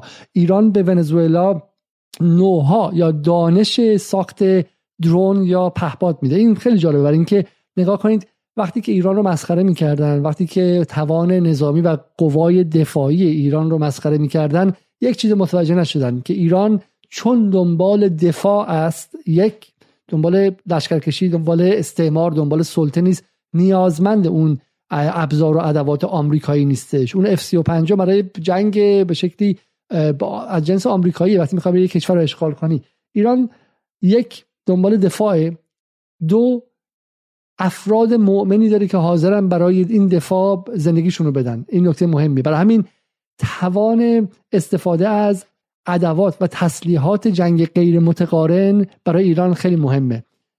و این دقیقا سمتی است که ایران رفت. پارادایم یا چارچوب کلی دفاعی ایران در چهار گذشته همین بود. برای همین ایران به سمت اون جنس موشک رفت به سمت اون جنس پهپادها رفت. و اینها چیزهایی است که میشه صدور کرد به بقیه کشورهایی که دنبال دفاع هستند نه برای لشکرکشی نه برای توسعه طلبی نه برای گسترش خواهی ولی برای دفاع. برای همینه که اون نوها یا تکنولوژی ساخت پهپاد رو ایران به یمنی ها هم داد. ایران به ونزوئلایی هم داد. خب اگه می‌خواد از خودتون دفاع کنین و اگر انسانهایی دارین که حاضرن برای این ایده کشتشن این نقشه ساخت پهپاد. و حالا عربستان سعودی می‌تونه بره سالی چه می‌دونم 210 میلیارد دلار پول رو بریزه توی شرکت های آمریکایی و لوازم بخری که حتی نتونه ازشون استفاده کنه چون برای اونجا ساخته نشدن. همینطور هم امارات و غیره خب؟ ولی ولی این خیلی نکته جالبی که ایران چگونه توانست به توانمندسازی کشورهای ضعیف در امر دفاعشون کمک برسونه. بسیار عالی. اگر حرف ناگفته ای مونده پریسا بگو که بحث تمام کنیم این هم میشه توضیح بده. این این توییتی که درباره قشم قشم بودش.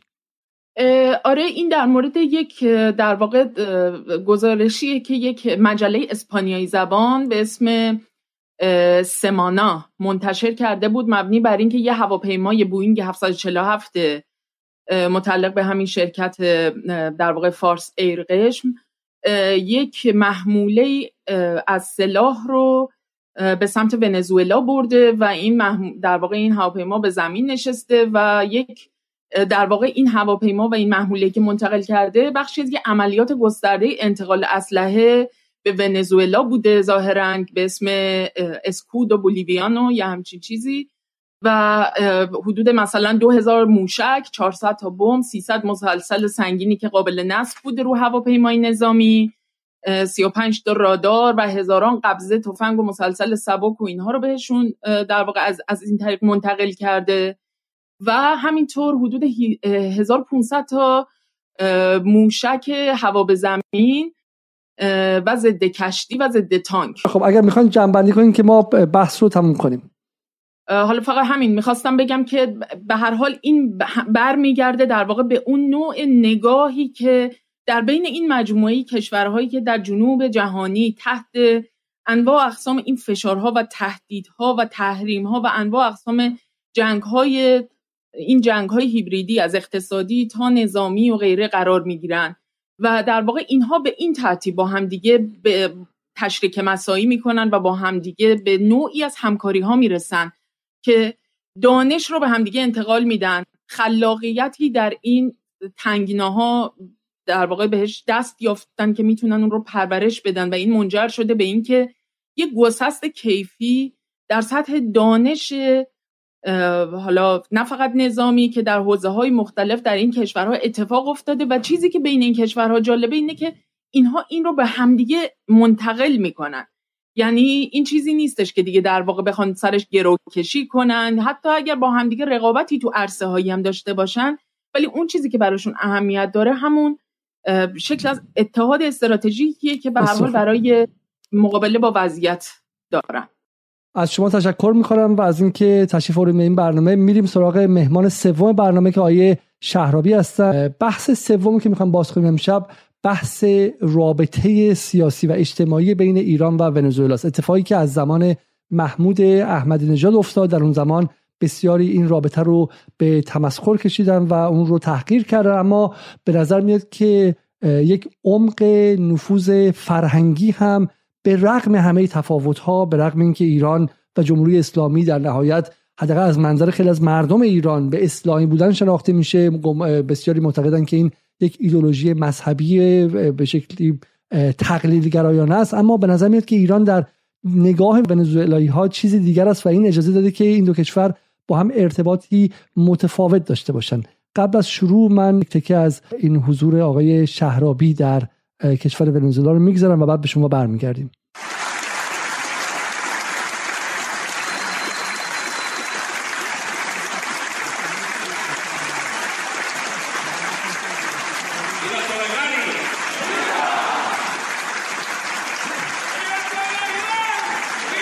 صحنه دیدیم از به شکلی استقبال خیلی وسیع در کاراکاس پس از شهادت و ترور قاسم سلیمانی که در یک از کنفرانس های ملی در اونجا که حالا چند نفر از ایرانی از جمله حمید شهرابی هم در اونجا حضور داشتن دیدیم که یک به قول انگلیسی ها استندینگ اویشن یعنی یک دست دادن ایستاده برای چند دقیقه درباره سلیمانی اتفاق افتاد و فریادهای زنده با سلیمانی زنده با سلیمانی که در اون موقع در ایران هم انعکاس زیادی داشته. آقای شهرابی سلام شبتون بخیر و خیلی خیلی ممنون که شما هم با اینکه گمانم جلسه داشتید با تعدادی از اکتیویست های ونزوئلا همین الان با این جلسه رو به خاطر این برنامه جدال قطع کردیم. ممنون که دعوت ما رو پذیرفتید و خواستم از شما هم بپرسم که نگاهتون به سفر مادورو چیه؟ شما یک از افرادی هستین که در 40 سال گذشته برای نزدیک شدن رابطه ایران و آمریکای لاتین زحمت زیادی کشیدید و در 20 سال گذشته که از انقلاب چاوز و انقلاب بولیواری در ونزوئلا میگذرن برای نزدیک کردن ایران و ونزوئلا زحمت زیادی کشیدید. اولا من بگید که از نظر اقتصادی از نظر دو تا چهار تا اقتصادی و معیشتی فایده این رابطه این سفر مادورو به ایران چی بود و اصلا خیلی می‌پرسن که من در بخش قبلی هم گفتم کوری اساکش کور دیگر شده و چه اهمیتی داره. دو کشور زیر تحریم جفتشون یکیشون با 100 درصد حالا با 50 درصد تورم و اون یکی با چند درصد چند صد درصد تورم چه کمکی به هم دیگه می‌تونن بکنن؟ شما به ما بگید که فواید اقتصادی این رابطه چیه؟ من سلام عرض می‌کنم به شما و خانم نساودی به آقای حسینی که قبلا صحبت کردن و همه اونایی که این صحبت رو میشنون و برنامه شما رو دنبال می‌کنن. خبر خبر خیلی خوشیه این اتفاقی که افتاده. حالا من به ساده قضیه رو ببینیمش. خیلی ساده. شما دو تا خانواده رو در نظر بگیرید که این دو تا خانواده رو محیط پیرامونیشون تحریم می‌کنه. یعنی میگه ازتون هیچ چیزی نمی‌ذاریم کسی بخره خودمون نمی‌خریم هیچ چیزی هم نمی‌تونیم بفروشین. درآمداتون رو ضبط می‌کنیم. انواع اقسام فشارها رو روتون اعمال می‌کنیم. بعد این دوتا تصمیم می‌گیرن که بگن خب حالا شما دارین این کارا رو می‌کنیم ما هم با همدیگه شروع می‌کنیم صحبت کردن که چیکار ما می‌تونیم بکنیم. بعد اون وقت شروع می‌کنن همکاری کردن. ساده قضیه نگاه کنیم. حالا این ساد این مسئله ای که به این سادگی مطرح میشه شما وقتی که می‌بینید تو چارچوب نظام سلطه امپریالیستی که اصلا بناش بر اینه که استقلال و حاکمیت کشورهای دیگر رو نقض بکنه پایمال بکنه واسه اینکه سلطهش اعمال بکنه وقتی که این دو تعاملات برقرار میشه که حالا به جریان اقتصادیش که سوال مشخص شما هست من می‌پردازم. ولی این خیلی محسوس و ملموس هستش که چه نعمتیه. ساده نگاش بکنید. چه موهبتیه که دو تا کشور تو این جهانی که قرار همه تبعیت بکنن فرمان بردار نظام سلطه باشن اراده می‌کنن که این چارچوب تبعیت رو بشکنن امکاناتشون رو در اختیار همدیگه بگذارن به رشد اقتصادی همدیگه کمک بکنن از دستورات و اوامر قلدرانه نظام سلطه سرپیچی بکنن. خب این میمونه. خیلی خوش آمده خیلی خبر خوشیه. در بین خبرهایی که این ور خب خبرهای بدم هستش همیشه هستش. ولی به این مبحث که بپردازیم به خودی خودش خیلی اتفاق مثبتیه. فوات اقتصادی که داره یه مقدار زیادیشو مهمان اول شما که من خیلی خوشحال شدم وقتی که صحبت رو گوش می‌کردم. واقعا صمیمانه اینو میگم. که ما داریم جوانایی تو مملکتمون که همونجوری که اونا اتاق فکر دارن و برنامه‌ریزی می‌کنن و رصد می‌کنن و استراتژی میریزن واسه اینکه چجوری استقلال و حاکمیت ما رو از بین ببرن هستن جوانانی که رصد می‌کنن و برنامه می‌کنن برنامه‌ریزی می‌کنن واسه اینکه چجوری بتونیم در مقابل این فشارها استقامت بکنیم و کشورمون رو بسازیم. من این جریان آقای مادورو که اومده اخیرا و این صحبت همین چند روز گذشته معاهده 25 ساله 20 ساله ای که با ایران بسته را که دنبال می‌کردم و این ورورم دوستان مصاحبه گذاشتن صحبت می‌کردیم. من یه چیزی به یادم آورد یه مثالی به نظرم رسید که فرض کنید توی دوره جنگ ایران و عراق که زیر حجمه تهاجم نظامی سنگین ما بودیم خبر این می آمد که بین جبهه غرب ایران و جبهه جنوب اینا رصد کردن فهمیدن که مثلا جبهه غرب انقدر تانک کم داره اونجا انقدر آرپیجی کم داره اینا دارن خطی رو تشکیل دادن که کمبودها و نیازهای همدیگر رو برطرف می‌کنن. چقدر این خبر خوشحال کننده است؟ عین همون در رابطه با مصداق این تعاملات اقتصادی که هست, صحبت شد من نمی‌خوام تکرار بکنم. روابط تو حوزه نفت صحبت شد تو حوزه نظامی صحبت شد. من یه نمونه دیگه شو بگم که آقای مادارو توی صحبتی که اینجا داشت اولین صحبتی که مطرح کرد این رو عنوان کرد. منم قبل از ایشون یک دو روز قبلش توی تیم از مسابقات مطرح کردم. ما داریم از یک کشوری صحبت می‌کنیم که غیر از منابع نفت و معادن فلزات و ثروت ها و منابع طبیعی که سرشار ازش بهرهمنده ونزوئلا. یه چیز دیگه هم داره. 35 میلیون رقم هم خود توجه بشه بهش. 35 میلیون هکتار زمین حاصلخیز داره که این چهار فصل باران داره. رودخانه های جاری این زمین ها رو آبیاری می‌کنه. و شرایطی وجود داره که انواع اقسام کش از ذرت گرفته دانه های روغنی گرفته برنج گرفته پنبه گرفته زر... این پتانسیل ظرفیت وجود داره که اونجا کشت انجام بشه و الان ده میلیون از این هکتار داره بهره برداری میشه.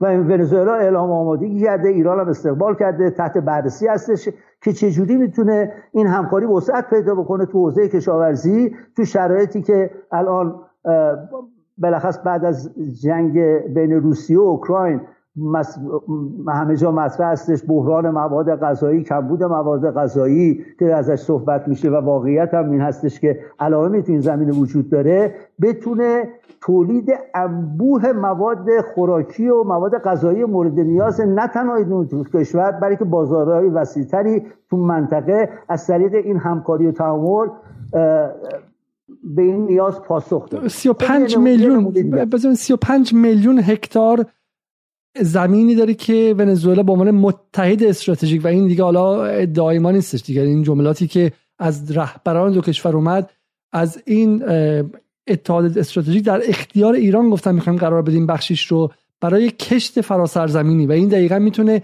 مسئله استراتژیک ایران رو حل کنه. این فهمم اینکه توضیح بدم که چه اهمیتی داره.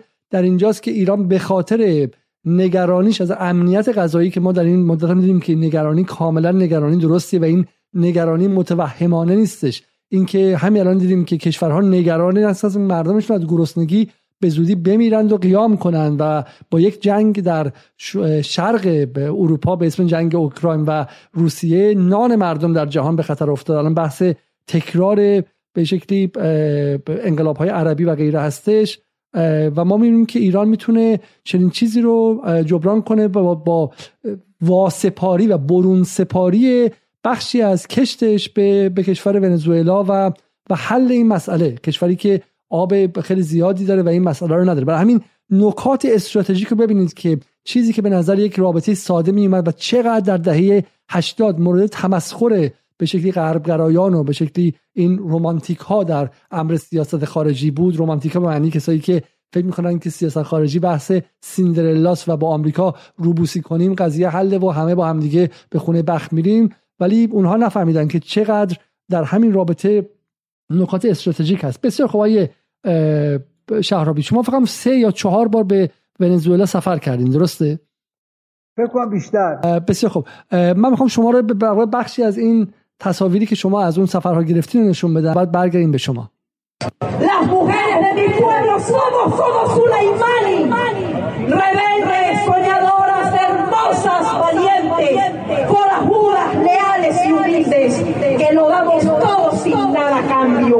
Cuando somos madres, trabajadoras, estudiantes, partidos. Llevamos por dentro la fuerza que nos deja Suleimani. Nuestros pechos amamantan la esperanza y guerrero, por la sonrisa que es la igualdad y la justicia de género. Nuestro inmenso amor lo abarca todo por una patria que nos necesita para luchar. ¡Qué hermoso! Porque Suleimani se hace presente, porque también él lleva alma y rostro de mujer, como nosotros, mujeres de mi pueblo, mujeres nacimos para vencer. Muchas gracias. Honor اگه میشه درباره این صحنه بگید ایشون یه خانم ونزوئلایی شاعر ونزوئلایی که در تمجید و وصف و احترام گذاشتن به شهید سلیمانی شعری و سروده که اونجا توی یکی از میادین شهر کاراکاس یه مراسمی به همین مناسبت گرامی داشته شهید سلیمانی برگزار شده بود این شعر رو قرائت کرد. حالا شما اشاره کردید من مثل که ندیدم اون برنامه برنامه اختتامیه اجلاس ضد امپریالیستی بود. پارسال تو این مال پیارسال یه دو هفته حدودا حالا اگر اشتباه نکنم یه مدت کوتاهی بعد از شهادت شهید سلیمانی سفری ما داشتیم به ونزوئلا و تو این اجلاس شرکت کردیم. تو صحبت اختتامیه یه چند کلامی من در رابطه با شهادت سردار سلیمانی صحبت کردم که واقعیتش این بود که قسمت سخت صحبت این بود که از مدعوین دعوت بکنم که انقدر ابراز احساسات نکنن که بتونم صحبتمو همون چند تا کلاممو بگم. ببینید این اقراق نیستش. اولا بخواد قلوبم نشه این یه احساس عمومیت یافته بین این که بگیم تک تک شهروندهای ونزوئلا یک همچین روی کرد و همچین نگرشی به ایران دارن نیستش. اونجا دو قطبیه. پولداراشون ایران رو دوست ندارن.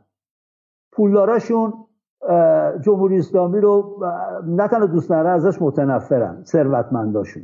مردم محرومش نه. اقراق نیست اگه بگیم عاشق ایرانن.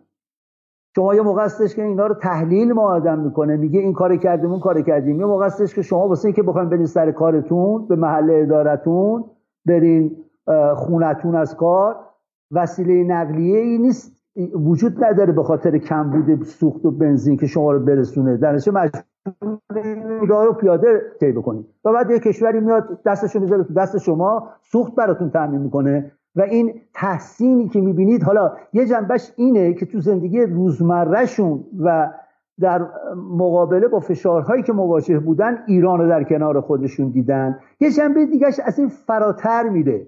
شما از ونزوئلا که صحبت می‌کنی از مردمی صحبت می‌کنی که اقتدا می‌کنن به سیمون بولیوار. از کوبا که صحبت می‌کنی از مردمی صحبت می‌کنی که شخصیت تاریخیشون خوزه مارتی اینا همهشون آرزو و آمالشون این بوده که زمانی فرا برسه که کشورهای منطقه آمریکای لاتین به جای اینکه رابطه استعماری خود برقرار شده از طرف نظام سلطه رو اون رو بهش ادامه بدن از اون رابطه بشکنن بتونن با هم متحد شن فراتر از اون با کشورهای دیگه ای که می‌خوان در مقابل این نظام ایستادگی بکنن و برپای اراده خودشون کشور بسازن این آرزو داره تبدیل به حقیقت میشه به واقعیت میشه. این ابعادش رو به نظر من اونقدر نیستش که ما چقدر دو دوزار ما داریم استفاده می‌کنیم چهار هزار اونا دارن استفاده نه اینا خیلی مهمه. نفت خیلی مهمه پالاشگاه خیلی مهمه کشاورزی خیلی مهمه. دارو رو بهش اضافه بکنین شما. مسائل ساختمانی و انواع اقسام صنعت هایی که ما توش نقاط قوت خودمون رو داریم اینا رو اضافه بکنید. ولی اینا یه طرف به نظر من اینا اونقدر اهمیت قضیه رو نشون نمیده که کل ماجرایی که این نظام سلطه امپریالیستی چه چیزی دیگه ما باید ببینیم که شهادت بدیم به این که داره فرو میپاشه. چه چیزی باید ببینیم؟ الان خانم نصر یه سری اطلاعات دادن در رابطه با کمک های نظامی ایران به ونزوئلا ببینید یه موقع هستش که شما توی سیاست یه حرفی می‌زنید که همه میگن لاف می‌زنید بلوف می‌زنید. یه موقع هستش که رهبر یه کشوری میاد جلوی تلویزیون میگه اگه به ما حمله بکنین به خاک سیاه مینشونیمتون. از بین می‌بریم شهراتون رو جواب بهتون میدیم. گذشته اون زمانی که بزنید و در برید اینو مردم امریکای لاتین محروم ونزوئلا می‌بینن. اینو ستایش می‌کنن. این تصویر سیمایی که از ایران کشیده میشه تو این رسانه های غربی رسانه های مزدور که یه کشور منزوی همه چیز توش بده همه چیز افتضاحه. که حالا برسیم نه که اینجا همه چیز عالیه. اون یه مبحث دیگه است. ما مشکلات خودمون داریم. ما مشکلات خودمون رو داریم و باید همت بکنیم که به این مشکلات فائق شیم. ولی روابطی مثل روابط اینا رو ونزوئلا ما رو در جایگاهی می‌ذاره که حتی به اون مشکلات دیگه که تو کشور داریم به کمک می‌کنه که بتونیم فائق بشیم. یکی از دوستانتون قبلی آقای شعار میده. بعضی وقتا من فکر کنم واقعا حرف رو با شعارم میشه منعکس کرد. این من منظورم شعار نیست. شما مثال ونزوئلا رو گفتین این دو تا کلیپی که نشون دادین. یه مثال دیگه من براتون بزنم. سالها پیش بود فکر سال 2002 یا دو یه به حدود 20 20 خورده سال پیش بود. چه اولین سفری بود که من به کوبا می‌کردم. یا دومین سفر بود. با یه هیئتی از ایران رفته بودیم. با چند نفر از دوستان رفته بودیم. رفتیم توی یکی از محلات کوبا. فرض کنید نازی آباد. یکی از محلات مثل ایران. تو اون محله ما بودیم. هیئت های دیگه بودن از چند تا کشور اروپایی و چند تا کشور مثلا 10 تا هیئت بودیم تو اون محله فقط. حدود 100 خورده هیئت بودن که تو محلات دیگه رفته بودن. وقتی که معرفی می‌کردن هیئت ها رو گفتن توی به جماعتی که از اون محله جمع شده بودن که کل محله بودن. صدها نفر اومده بودن به استقبال که دوستان کوبا رو ببینن. وقتی که معرفی می‌کردن گفتن هیئتش نروژ اینجاست. یه کفی زدن. گفتن مثلا هیئت ایتالیا اینجاست. یه کفی وقتی گفتن هیئت ایرانی اینجاست جمعیت یه محله شور و شوق و احساسات خودشو ابراز می‌کرد. که از ایران اومدن.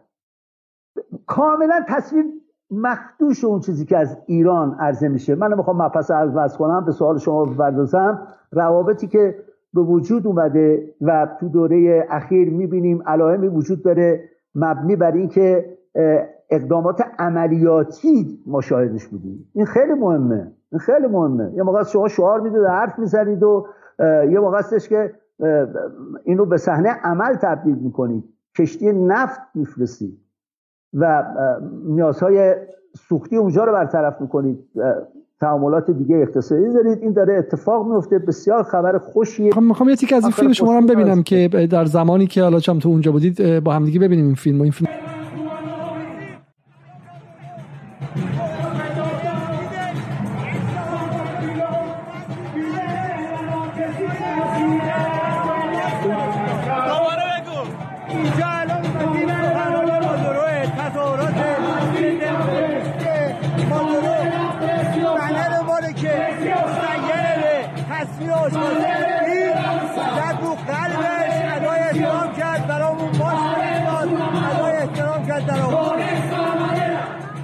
شما میگید که مادورو ما رو اینجا دید وقتی بنر حاج قاسم رو دید برامون زد رو قلبش و برای ما ماش فرستاد و غیره.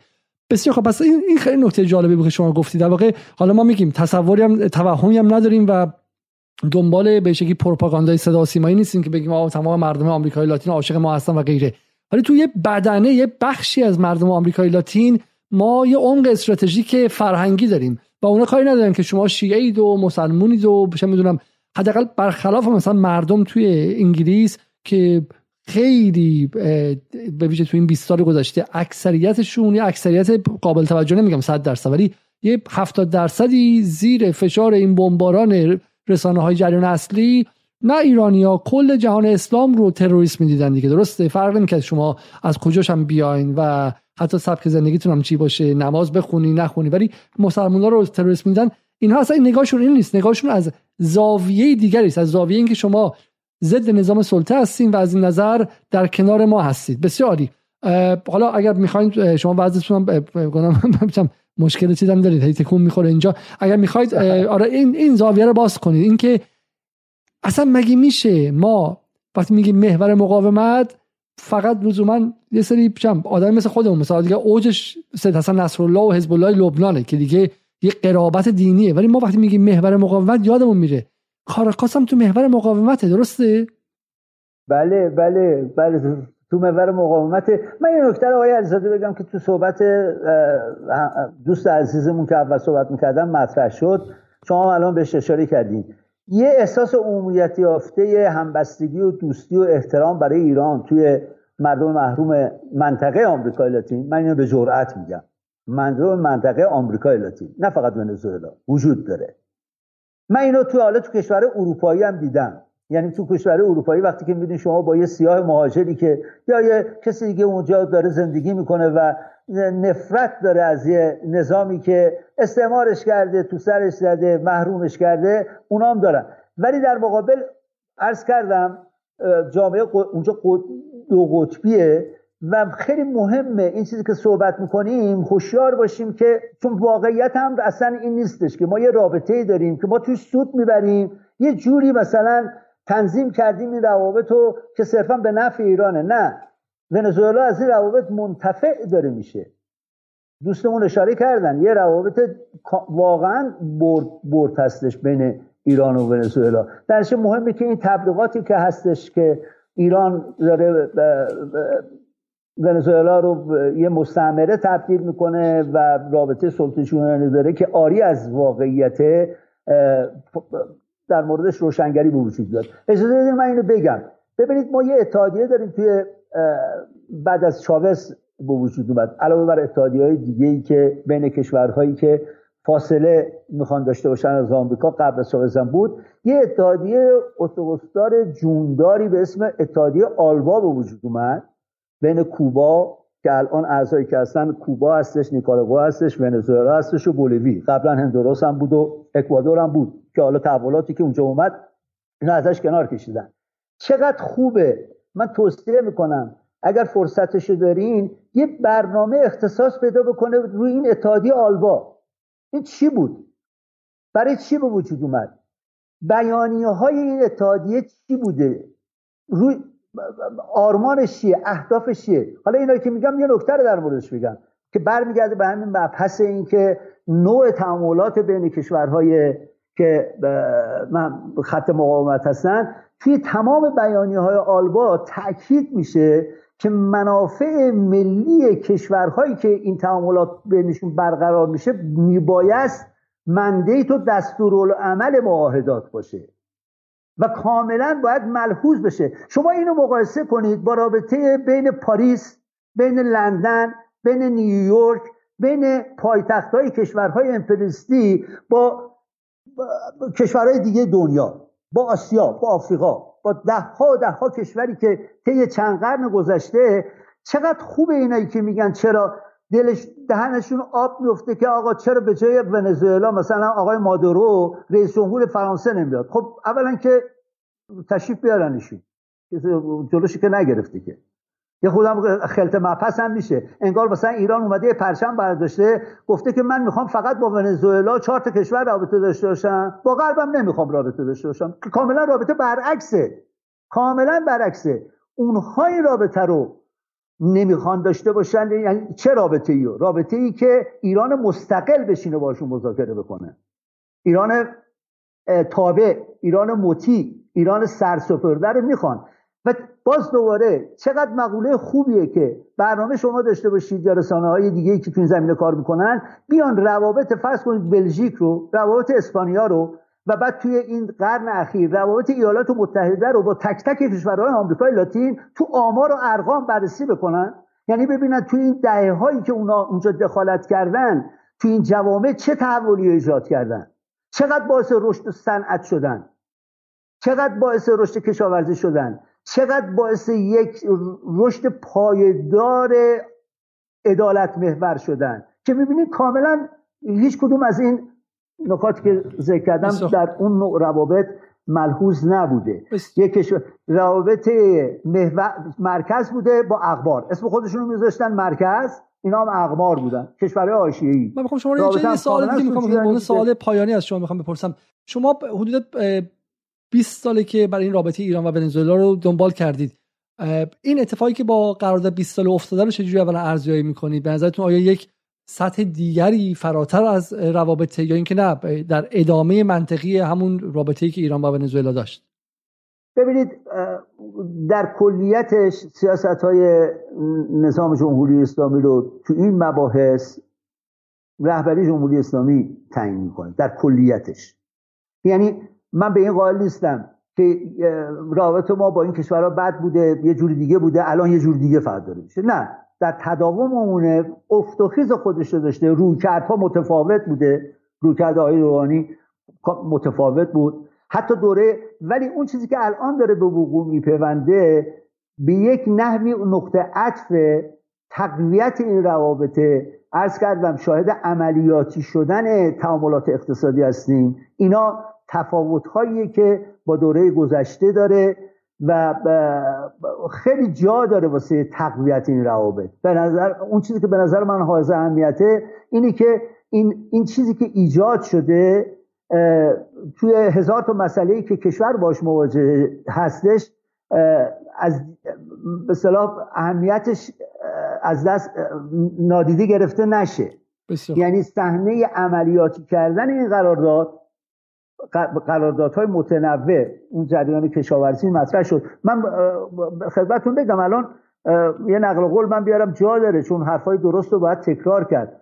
ما سفیرمون توی ونزوئلا آقای سلطانی یکی از جوانای این کشوری که به نظر من جوان دلسوز و دیپلمات انقلابی هم اسمش می‌ذارم. ایشون من باش صحبت داشتم توی این سفر گذشته ای که داشتیم. تعبیرش این بود. می‌گفت این کشتی های نفتی داره میاد که خیلی خوبه. ولی می‌گفت ظرفیتی که وجود داره این هستش که هر هفته هفته چند تا کشتی نیازهای دیگه متنوعی که ونزوئلا داره توی زمینه دارو، غذا، صنایع، مسائل ساختمانی و غیره رو بتونیم ما توی این تعاملاتی که هست به اینها نگاه بکنیم و اینها رو تحقق ببخشیم. یک نکته پایانی هم بود گمانم شما گفتین که در خیلی جاها ونزوئلا ما رو ترجیح دادن ایران رو ترجیح داده به به کشورهای دیگه. اینو می‌تونید مثالی ازش بزنید؟ ببینید بله اینو من تو صحبت و محاوره ای که با دوستانی که چهار کسایی که توی بدنه حکومتی ونزوئلا بودن توی ملاقات ها صحبت می‌کردیم میشیدم توی شهروندانشون هم که صحبت می‌کردیم این بود. ببخشید این تکون می‌خوره. من دست می‌گیرم که دیگه بیشتر از این تکون نخوره. این بودش. فقط این نکته هم هستش ببینید این من منظورم مقایسه نیستش که ما برتریم و اینا نه ولی فقط حقایق رو نگاه کردن. واقعیت شما تاریخ این دوره که ما توش داریم زندگی می‌کنیم رو که می‌بینید صرف نظر از هر نقدی که به جمهوری اسلامی می‌تواند وارد باشد که خیلی اقدام وارد هست اونجایی که مسئله مقاومت در مقابل نظام سلطه مطرح میشه و استقلال حاکمیت ملی مطرح میشه ایران جایگاه ویژه خودشو داره. تو جهان جایگاه ویژه خودشو داره. شما سوریه رو نگاه کنید. شما برنامه داشتید رو سوریه یه واقعیتی که در مورد سوریه بوده و تو منطقه خاورمیانه به طور وسیعتر وجود داشته اینی که اراده ایران برای ایستادگی و مقاومت الهام بخش بوده واسه مبارزات رهایی بخش توی منطقه. این بوده این یه واقعیت و هست و این تقویت شده. این تضیف نشده. بعد از کوبیدن پایگاه نظامی عراق این تقویت شد. بعد از ارسال کشتی های نفتی به ونزوئلا این تقویت شد این مسیر داره ادامه پیدا می‌کنه و این چین و روسیه هیچ شد تو این از این نقطه نظر که نگاه می‌کنیم اراده رویارویی اراده ایستادگی. البته هر کنشون اونها شرط متفاوت خودشون دارن. چین به این نیاز نداره تو این دوره به خاطر حالا بحثش رو باز کرد.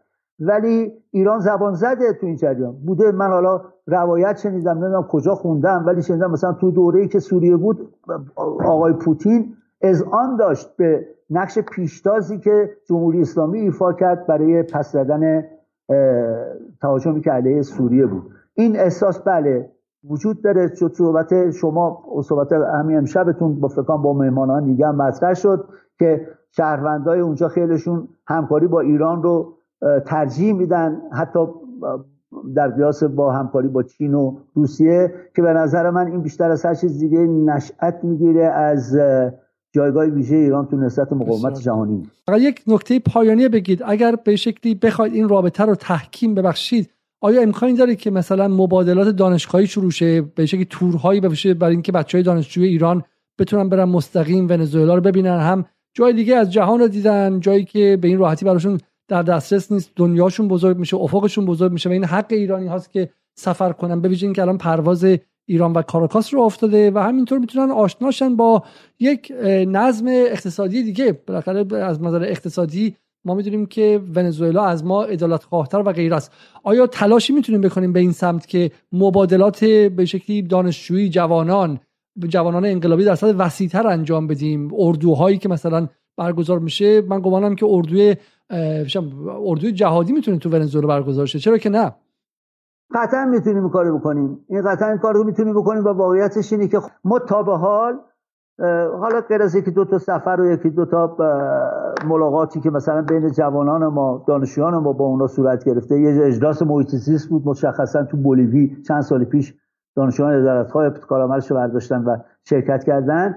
یک رویکرد سیستماتیک مستمر برای ایجاد و تقویت روابط بین نهادهای مردمی دو کشور ایران و ونزوئلا و ایران و کوبا. ایران و کوبا چون از این نقطه نظر نگاه می‌کنیم هیچ جای دیگه ای خیلی خوبه. هم جوانان ما هم جوانان دیگه دنیا همه جای دنیا برن این جامعه عجیب غریب کوبا رو ببینن. میزان مشارکت جوانان رو ببینن. شما ببینید آیا سر مقاومت داریم صحبت کنیم من امشب داشتم یه یادداشت قبلیمو نگاه می‌کردم. به خود ممکنه بینندگان شما شنوندگان تعجب بکنن. جایگاه کشور کوبا تو توسعه انسانی رتبه های اول جهان داره. یه کشور تحت تحریم 60 ساله. یعنی یعنی چی؟ یعنی دسترسی به آموزش دسترسی به بهداشت دسترسی به دانش. پس خارج داشتیم خب اینا خیلی بله جا داره که خب، باشه حالا ما امیدوارم که امیدوارم که در ایران هم به شکلی اردوهای جهادی کارش به کوبا و بولیوی و ونزوئلا و نیکاراگوئه هم برسه که متحدن هم هستن. از اینکه این موقع شب مهمان ما بودیم ممنوع شهرابی با شما خدافزی می‌کنم. در دوستان می‌تونم مصاحبه کامل ما با آقای شهرابی رو هم در برنامه جدال ببینن که حدودا فقط یک ماه خورده پیش انجام دادیم و و در دسترس شما هستش. اما چند سخن هم مستقیم از خود من. اجازه بدید که ابتدا با تصویری که در وبسایت آیت الله خامنه ای منتشر شد شروع کنیم. تصویری که بسیار نمادین بود از اینکه ایران و ونزوئلا همزمان از دو سمت این عقابی که نماینده و نماد کشور ابرقدرت آمریکاست رو فشار دادن. ما وقتی که از امپریال ستیزی یا سلطه ستیزی صحبت می‌کنیم بسیاری گمان می‌کنن که این یک شعار و یک حرف تاریخ مصرف گذشته است و به جز به درد اینکه دیوارهای شهر رو کثیف کنه به درد کار دیگه هم نمی‌خوره. تا حد زیادی هم شاید حق داشته باشن. برای اینکه این شعارها در سال 57 در ایران رسمیت پیدا کرد و از سال 58 و با به شکلی اشغال سفارت آمریکا هم بخشی از گفتمان و گفتار سیاسی رسمی نظم حاکم بر ایران شد. ده سال این نظم در ایران تا حداقل فوت آیت الله خمینی حاضر بود تا اینکه اتفاق دیگری افتاد و اونم این که آیت الله خمینی در ایران فوت کرد جمهوری اسلامی حداقل در اقتصاد چرخشی کرد که ادارت خواهی درش کمرنگ و کمرنگتر شد تا امروز و همزمان هم در فضای بیرون از ایران اتفاق بزرگتر افتاد و اونم این بود که شوروی سقوط کرد دیوار برلین سقوط کرد و آمریکا به عنوان تک قدرت بلا منازع جهان مطرح شد که مقابل او ایستادن جز دیوانگی چیزی نبود و برای همینه که تصویری که از کسانی که جلوی آمریکا می ایستادن در اون زمان بود کسانی مثل کره شمالی قذافی دیوانه در لیبی صدام دیوانه در عراق و به شکلی کوبا و فیدل کاسترو دیوانه بود. و, و ایران هم در این زمره دیده می‌شد. در ایران هم که استحاله اتفاق افتاد و بخش عمده از نظام سیاسی به ویژه کارگزاران سازندگی و خط امامی ها که اصلاح طلبان بودن سعی کردن که به عقل سیاسی رو بیارن و از اینجا عبور کنن. برای همین از اون نگاه شاید این حرف حرف رو به عقبی باشه. یعنی اگر سال 72 مثلا سالی که من به دانشگاه رفتم برگردید و بگید که مرگ بر آمریکا احساس می‌کنید که بابا جان تو جان پنج سال از دنیا عقبی. چهار سالی که دیگه آمریکا مرگ پذیر نیسته. چهار سالی که یارو دیگه ابرقدرت بلا منازع دنیاست. مرگ بر کی؟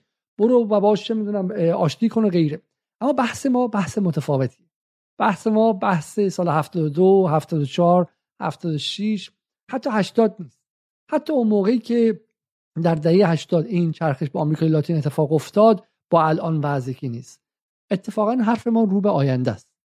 اینه که در نظم جدید جهانی که در حال شکل گیری است و در آن آمریکا در حال افول است و حالا چه این نظم دو قطبی باشه که روسی آمریکا یک سمت باشه چین یک سمت دیگه باشه چند قطبی باشه که آمریکا باشه اتحادیه اروپا باشه چین باشه مثلا روسیه باشه یا به قول یکی از مهمانان برنامه جدال نظم شبکه‌ای باشه که هر دولتی برای خودش یک مجموعه یک شبکه از قدرت اطرافش باشه در صورت کشورها باید متحدینشون رو پیدا کنن و بتونن در این شکلگیری نظم جدید حد اکثر قدرت رو برای خودشون داشته باشن.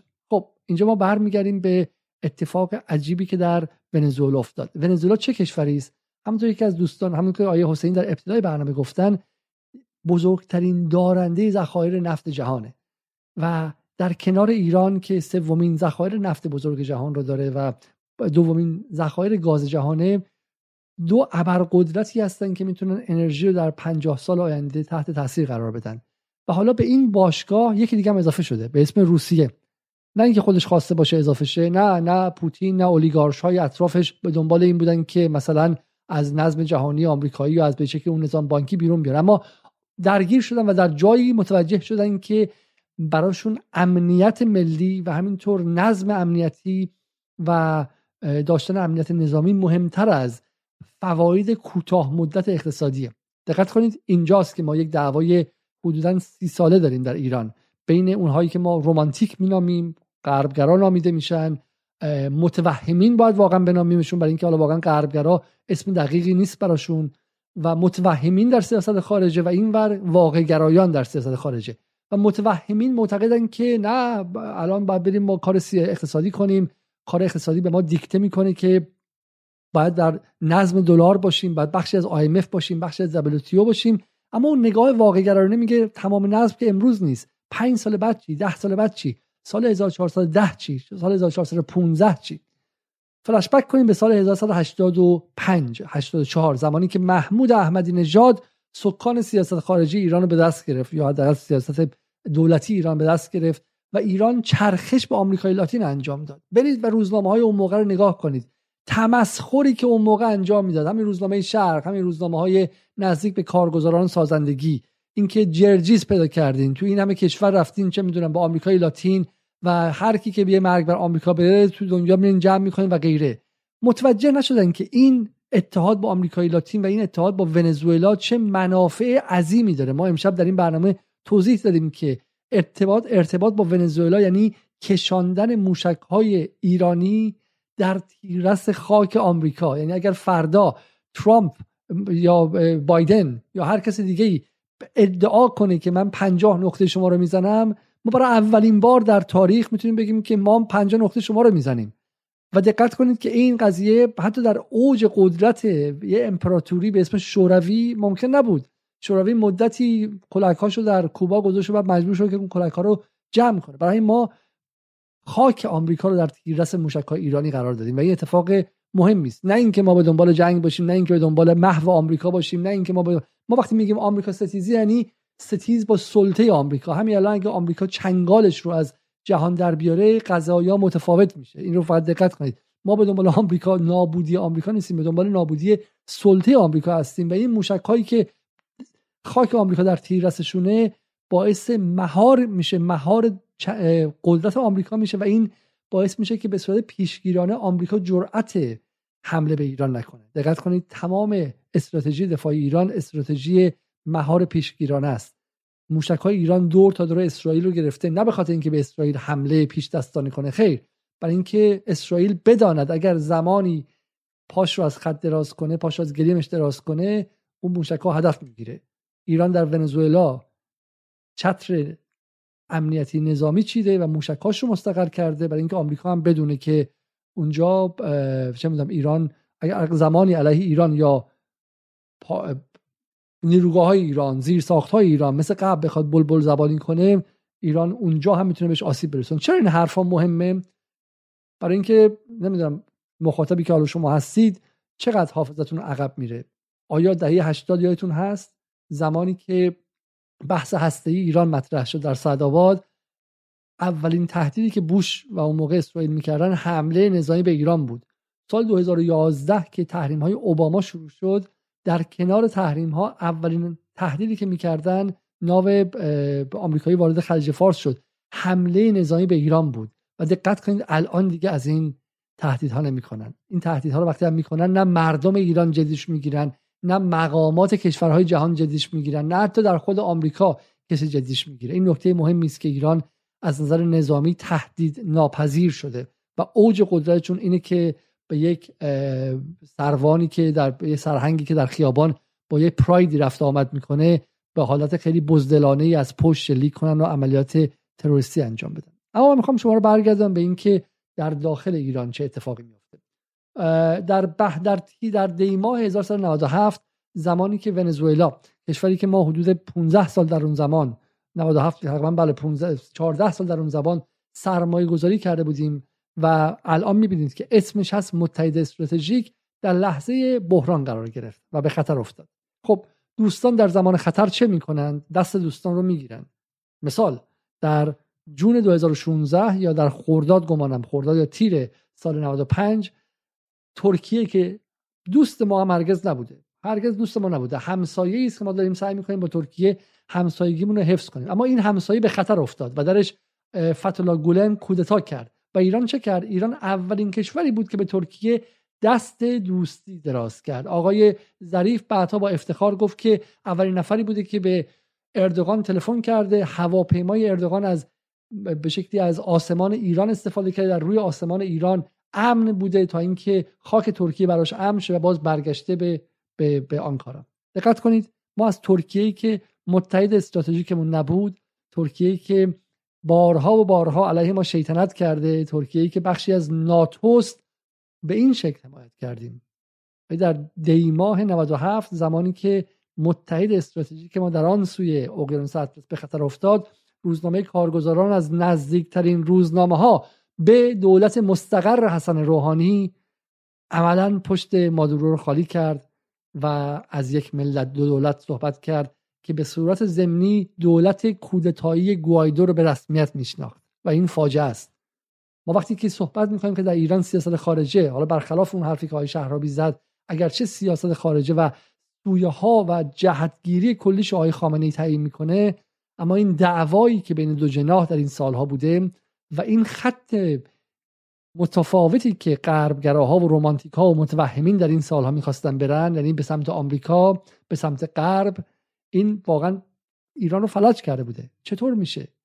چطور میشه که در زمان بحرانی که تمام نیروهای داخل حکومت ایران باید پشت ونزوئلا بیستن یکی از مهمترین روزنامه ها آقای محمد قوچانی پشت مادورو رو خالی می‌کنه و پشت حکومت کودتایی ونزوئلا میره. تنها یک دلیل داره. برای اینکه اونها اگر خودشون هم می‌تونستن در ایران انقلاب مخملی می‌کردن. و این تهمت نیست. ما این رو در گذشته دیدیم. که برای اونها انقلاب مخم کودتای انتخاباتی و انقلاب مخملی یک چیزه. اونها چون در تفکرشون اینه که انحلال در نظم آمریکایی و پیوستن به نظم آمریکایی دیر داره سوخت و سوز نداره و بعد یک روز این اتفاق بیفته چرا که نه؟ چرا که زودتر انجام ندیم. اگر نیروی خارجی هم قرار کمک کنه چرا که این کارو نکنه؟ برای من بهشون توصیه می‌کنم که این این روی جلد رو هرگز فراموش نکنید. این روی جلد دقیقا نشون میده که در ایران دعوا بر سر چیز و چرا یکی از گروه ها دقیقا مخالف منافع ملی و امنیت ملی و سویه کلی سیاست خارجی در ایران میره؟ اما اتفاق دیگه ای که در این روزها افتاد توییت های دفتر آقای خامنه ای بود و موضعی که خود شخص آقای خامنه ای درباره این قضیه گرفت. و من می‌خوام این رو با همدیگه بخونیم برای اینکه یک نکته خیلی مهم درش هست. آقای خامنه ای میگه که مقاومت آقای مادورو و ملت ونزوئلا بسیار با ارزش است زیرا قدر و منزلت و لیاقت یک ملت و کشور و رهبران آن کشور را ارتقا می‌دهد و امروز قاعدتا نگاه آمریکا به ونزوئلا متفاوت از گذشته است. دقیقا درست میگه آقای خامنه‌ای نگاه آمریکا به ونزوئلا دیگه حیات خلوتی نیست که باید بره و اونها رو بدوشه و بعد هم یک لگت بهشون بزنه. می‌فهمه که یک ملتیه که ایستاده و مجبور باش تعامل کنه. مجبور باش بشینه و مذاکره کنه. مذاکره واقعی. مذاکره واقعی نه مذاکره به معنی اینکه ما اومدیم که یک چیزی رو هر چی داریم بدیم طبق اخلاص به شما موشک و قوای امنیت منطقه‌ای و هسته‌ای و همه رو بدیم بره تا اینکه شما لطف کنید که چهار تا از تا تحریم امروز وردارین تا اینکه فردا دوباره براشون گردونید. این این مذاکره نیست. مذاکره از روی تعامل. و دقیقا ما دیدیم که ماه گذشته آمریکا به سراغ ونزوئلا رفت. بعد از اینکه ونزوئلا ایستاد ونزوئلا مقاومت کرد. ونزوئلا با کمک ایران از یکی از بحرانهای عظیم تاریخیش رد شد و رو پا وایساد آمریکا اومد و باعث گفتش که ما می‌خوایم نفت شما رو بخریم و تحریم نفتتون رو برداریم. و جواب ونزوئلا باور نکردنی بود. مادورو گفتش که اینجا نوشته thank God Venezuela was removed from SWIFT. میگه خدا رو شکر که ونزوئلا از سویفت بیرون گذاشته شد. و ما گفت هیچ وقت دیگه به سویفت نمی‌خوایم برگردیم. مادورو این لحظه خیلی لحظه مهمی بود در حالی که توی ایران متوهمین رومانتیک غربگرا مجددا توی دو سه ماه گذشته هنوز ده ماه نشده که از سکان کشتی کنار رفتن. دوباره برگشتن که برو بده برو هرچی قوای امنیتی داره بده بره معامله کن که تحریما برداشته شه که بتونی برگردی به چه می‌دونم پشت در کت خدا که شاید آمریکا تحریماتو مثلا یه بخششو ورداره یه بخششو. مادورو گفت ما اصلا نمی‌خوایم آمریکا تحریممون رو برداره چرا؟ چون مادورو می‌دونه نظم جدید در حال آمدن است. برای اینکه مادورو افق آینده رو داره می‌بینه. نگاهش به جلوه نه به عقب. و این متوهمین رمانتیک غربگرا نگاهشون رو به عقبه. نمی‌تونن جهانی رو بدون خارج از اون جهان آمریکایی تصور کنن. ولی مادورو می‌تونه. مادورو می‌دونه که جهان آینده میشه درش حتی بیشتر نفت فروخت با کمک روسیه، ایران، نیکاراگوه، چین و کشورهای دیگه که دارن به این جمع میپیوندن. این باشگاه تحریمی ها باشگاه یک سری آدم زیر فشار گرسنه نیستش که با هم دیگه دارن گرسنگیشون تقسیم می‌کنن. خیر. خیر باشگاه نیمی از جهانه. ببینید اولیانوف یک توییت خیلی جالبی زد هفته پیش بعد از اینکه قطنامه مزهک شورای حکام علیه ایران تصویب شد به جای اینکه اولیانوف بترسه و بگه که ای وای ایران الان میرزه تحریم میشه اولیانوف گفتش که نیمی از جهان به قطنامه رأی منفی دادن. یعنی چی؟ یعنی چین و روسیه به قطعا گفتن نه. خیلی خیلی مهمه خب؟ و گمانم و, یعنی از نظر جمعیتی فراموش کنید نظم قدیمی که هر کشور یه رأی داره حالا آمریکا می‌تونه وتو کنه اینا بذارین کنار. خب جهان آینده ای داره میاد که کشورها بر, بر اساس جمعیتشون وزن خواهند داشت. اون نظم استعماری قدیمی که یک کشور کوچیک مثل انگلیسی که اینجا هستیم ما در من درش هستم و با 60 میلیون 70 میلیون جمعیت سفید پوست به مدت 150 سال یک امپراتوری داشت که درش آفتاب هیچ وقت طلوع نمی‌کرد. اون اون نظم در حال مردنه برای همیشه. نظمی خواهد اومد که ملت ها بر اساس کاری که می‌کنن زحمتی که می‌کشن و قدرت و توان و جمعیتشون وزن خواهند داشت. و اونجاست که چین و روسیه و هند احتمالا به زودی و ایران در کنارشون وزنشون از اون سفید پوست ها بیشتر خواهد شد. اینجاست که ما میگیم ذهن باید استعمار زدایی بشه و اگر استعمار زدایی نشه مشکلاتی برای شما به وجود میاد.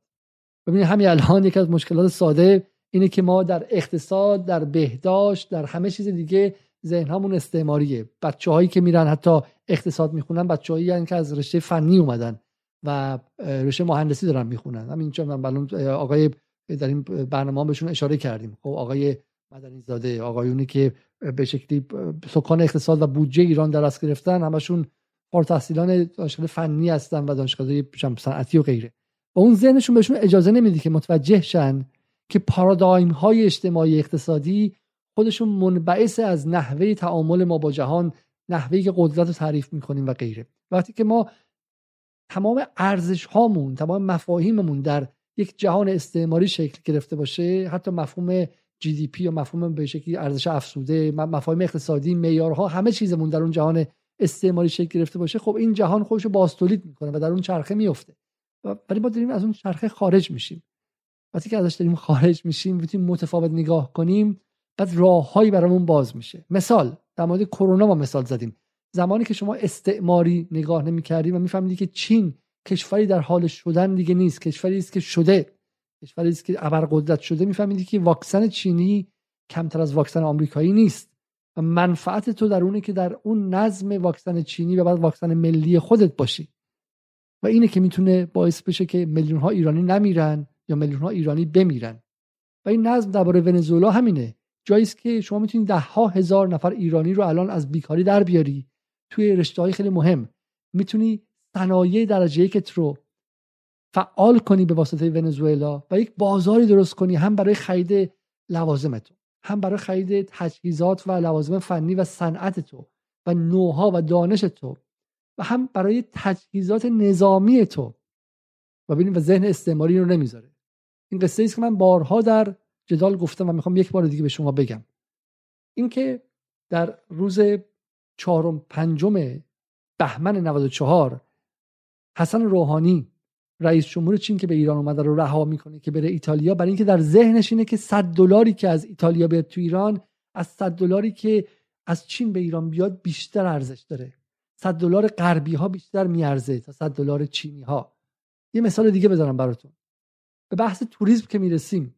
شاید حتی برای خود من و شما هم این موضوع باشه. ما از ذهن استعماری که حرف می‌زنیم از سری دشمن عجیب غریبی که سیبیلای مثلا ساواکیا رو دارن حرف نمی‌زنیم ما. از خودمون حرف می‌زنیم از خانواده های خودمون از نزدیکانمون از شاید خودمون پنج سال پیش دو سال پیش شش ماه پیش حرف می‌زنیم. از این حرف می‌زنیم که ذهن ماها رو چنان حک کردن با این تفکر استعماری که ما واقعا اون نرم افزاری که تو ذهنمون بود نمی‌تونستیم واقعیت رو متفاوت ببینیم.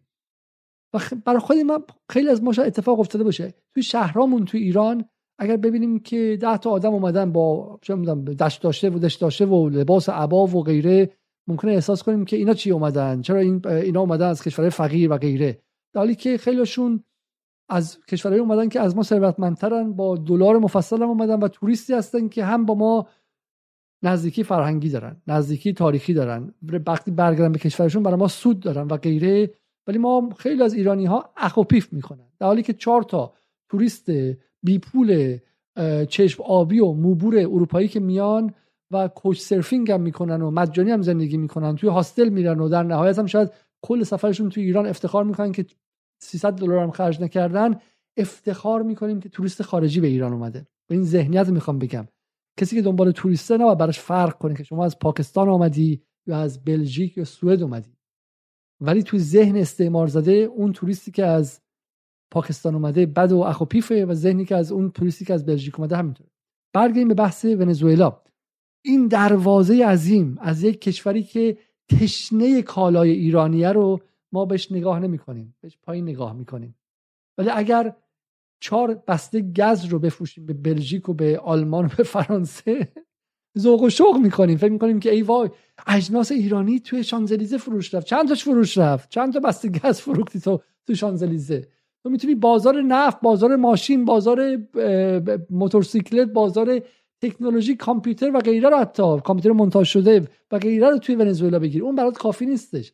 اما چهار چیزی که توی توی مثلا انگلیس بفروشی برات خیلی خیلی زیاده. این ذهن ذهن اگه پدر بزرگ های ما اینو داشتن در دهه سی و چل و پنجاه قابل قبول بود ولی برای ماها واقعا این این نیست. و فرق ما این نسل ما این که بتونه توسعه رو سرعتش رو بیشتر کنه یا نه در جا بزنه. یک کشور بدبخت و بیچاره شیم که در خودمون بمونیم. همینه. اینه که ما این پارادایم رو بتونیم بشکنیم تو ذهنمون. اینا شعار نیست اینا شعار بر رو در و دیوار و نماز جمعه که بگی مرگ بر آمریکا نیست اینه که ایران اگر بخواد جی دی پیش رو دو برابر کنه توی ده سال آینده اگر بخواد ایران به دو تریلیون برسه در ده سال آینده در 15 سال آینده لازم نیست اون حرفی رو بزنه که پویا ناظران توی یکی از برنامه جدال گفت که بره رو سبد روی سینی هر چی داره نداره رو بده بره به آمریکا موشک و چه می‌دونم حزب الله و حوسی و بعدم هسته و بعدم هم حقوق بشر و همه چی رو بده بره. همه جا دیگه دوربین بذارن. دوربین توی نتنز و توی فوردو بعدم چم توی به قول های خامنه‌ای توی اتاق خواب های ما دوربین بذارن. اگر اون بشه شما به 4 تریلیون دلار نمی‌رسید. اون دروغه. ولی اگر ونزوئلا باز شه.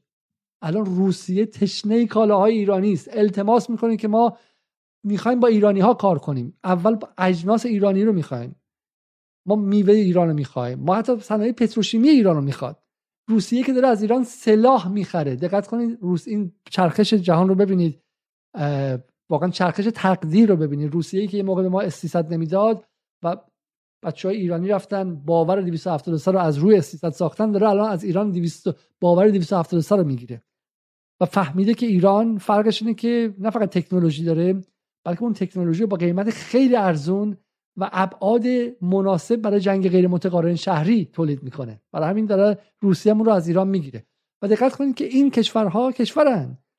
ونزوئلا نیکاراگوئه بولیوی کوبا چهار کشوری که بازار عظیم دارن در, در اونجا و این, این بازارها در اختیار ایرانه. همونطور که عراق سوریه لبنان و حالا افغانستان.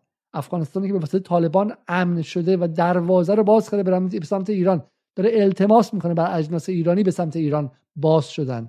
همونطور که آقای رئیسی ترکمنستانی که حسن روحانی اون رو هم از ایران دور کرده بود رو با سفر بهش برگردون. بازار ترکمنستان هم باز شده. و تاجیکستان. تاجیکستانی که یک سال پیش داشت به سمت خصومت با ایران می‌رفت تاجیکستان هم به سمت ایران اومده. و اوراسیا و پیمان شانگهای. و بعد شما اینها رو روی هم دیگه که می‌ذاری می‌بینید که جهانه. جهان همینه دیگه مگه جهان چیست؟ جهان فقط اون چهار تا آدم موبور که نیستن که کل جمعیت اروپا 500 میلیون جمعیت آمریکا 300 میلیون اون کانادا 30 میلیون هم نیستش. تازه نصفشون هم ایرانیایی هستن که پول مردم ایران رو برداشتن و بردن. و روزی که ایران قویشه از طریق اینترپل بعد اون پول رو برگردونه پس بحث چیه؟ اونها که نه جمعیتشون حد اکثر نه چیزی. این ذهنیت مانده از قرن 19 و قرن 20 که اونها یک نفرشون معادل ده نفر آفریقایی و آسیایی و غیره بود. اون دوره تموم شد. اون دوره تموم شد. اون نظم از بین رفت. الان یک آسیایی یعنی یک چینی معادل یک آمریکایی است و از چین یک میلیارد و 300 میلیون نفر هست برای همین این معادله بیشتر و بیشتر عوض خواهد شد. برای همین میگم این حرفها حرفهای شعار داخل کتاب و حرفهای گندگویی نیست. این پارادایم رو اگر شما متوجه نشید که داره عوض میشه در جا خواهید زد و به همون معادلات قدیمی. الان زانوی غم بغل می‌گیری که شورای حکام چی گفته؟ ای وای بدبخت میشیم آمریکا ما رو تحریم کرد تحریم نکرد و غیره. اما اگر به جلو نگاه کنید یک جهان دیگه باز میشه.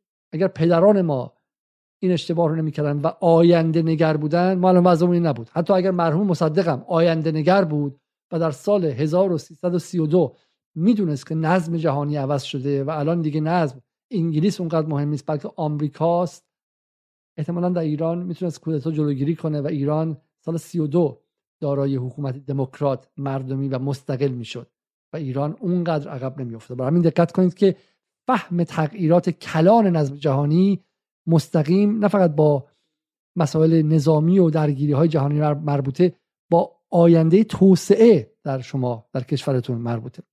برگردیم با آقای خامنه ای و اینکه چگونه احتمالا جز معدود کسانی است که متوجه هست که این نظم در حال تغییره و داره تمام تلاشش رو می‌کنه برای این تغییر. میگه پیشرفت‌ها و ابتکارهای علمی و فناوری جمهوری اسلامی ایران در شرایطی برداشته شده که سنگینترین و بی‌سابقه ترین تحریم ها و فشارها بر ملت ایران تحمیل شد و آمریکایی‌ها خودشان نام آن را فشار حداکثری گذاشتن. این رو در ارتباط با ونزوئلا میگه. برای اینکه ونزوئلا داره از ایران خرید خرید تکنولوژی می‌کنه. میگه ایران و ونزوئلا با هیچ کشوری این گونه روابط نزدیک ندارن و جمهوری اسلامی ایران نشان داده که در مواقع وقوع خطر برای دوستانش خطر می‌کنه و دست دوستان خود را می‌گیرد.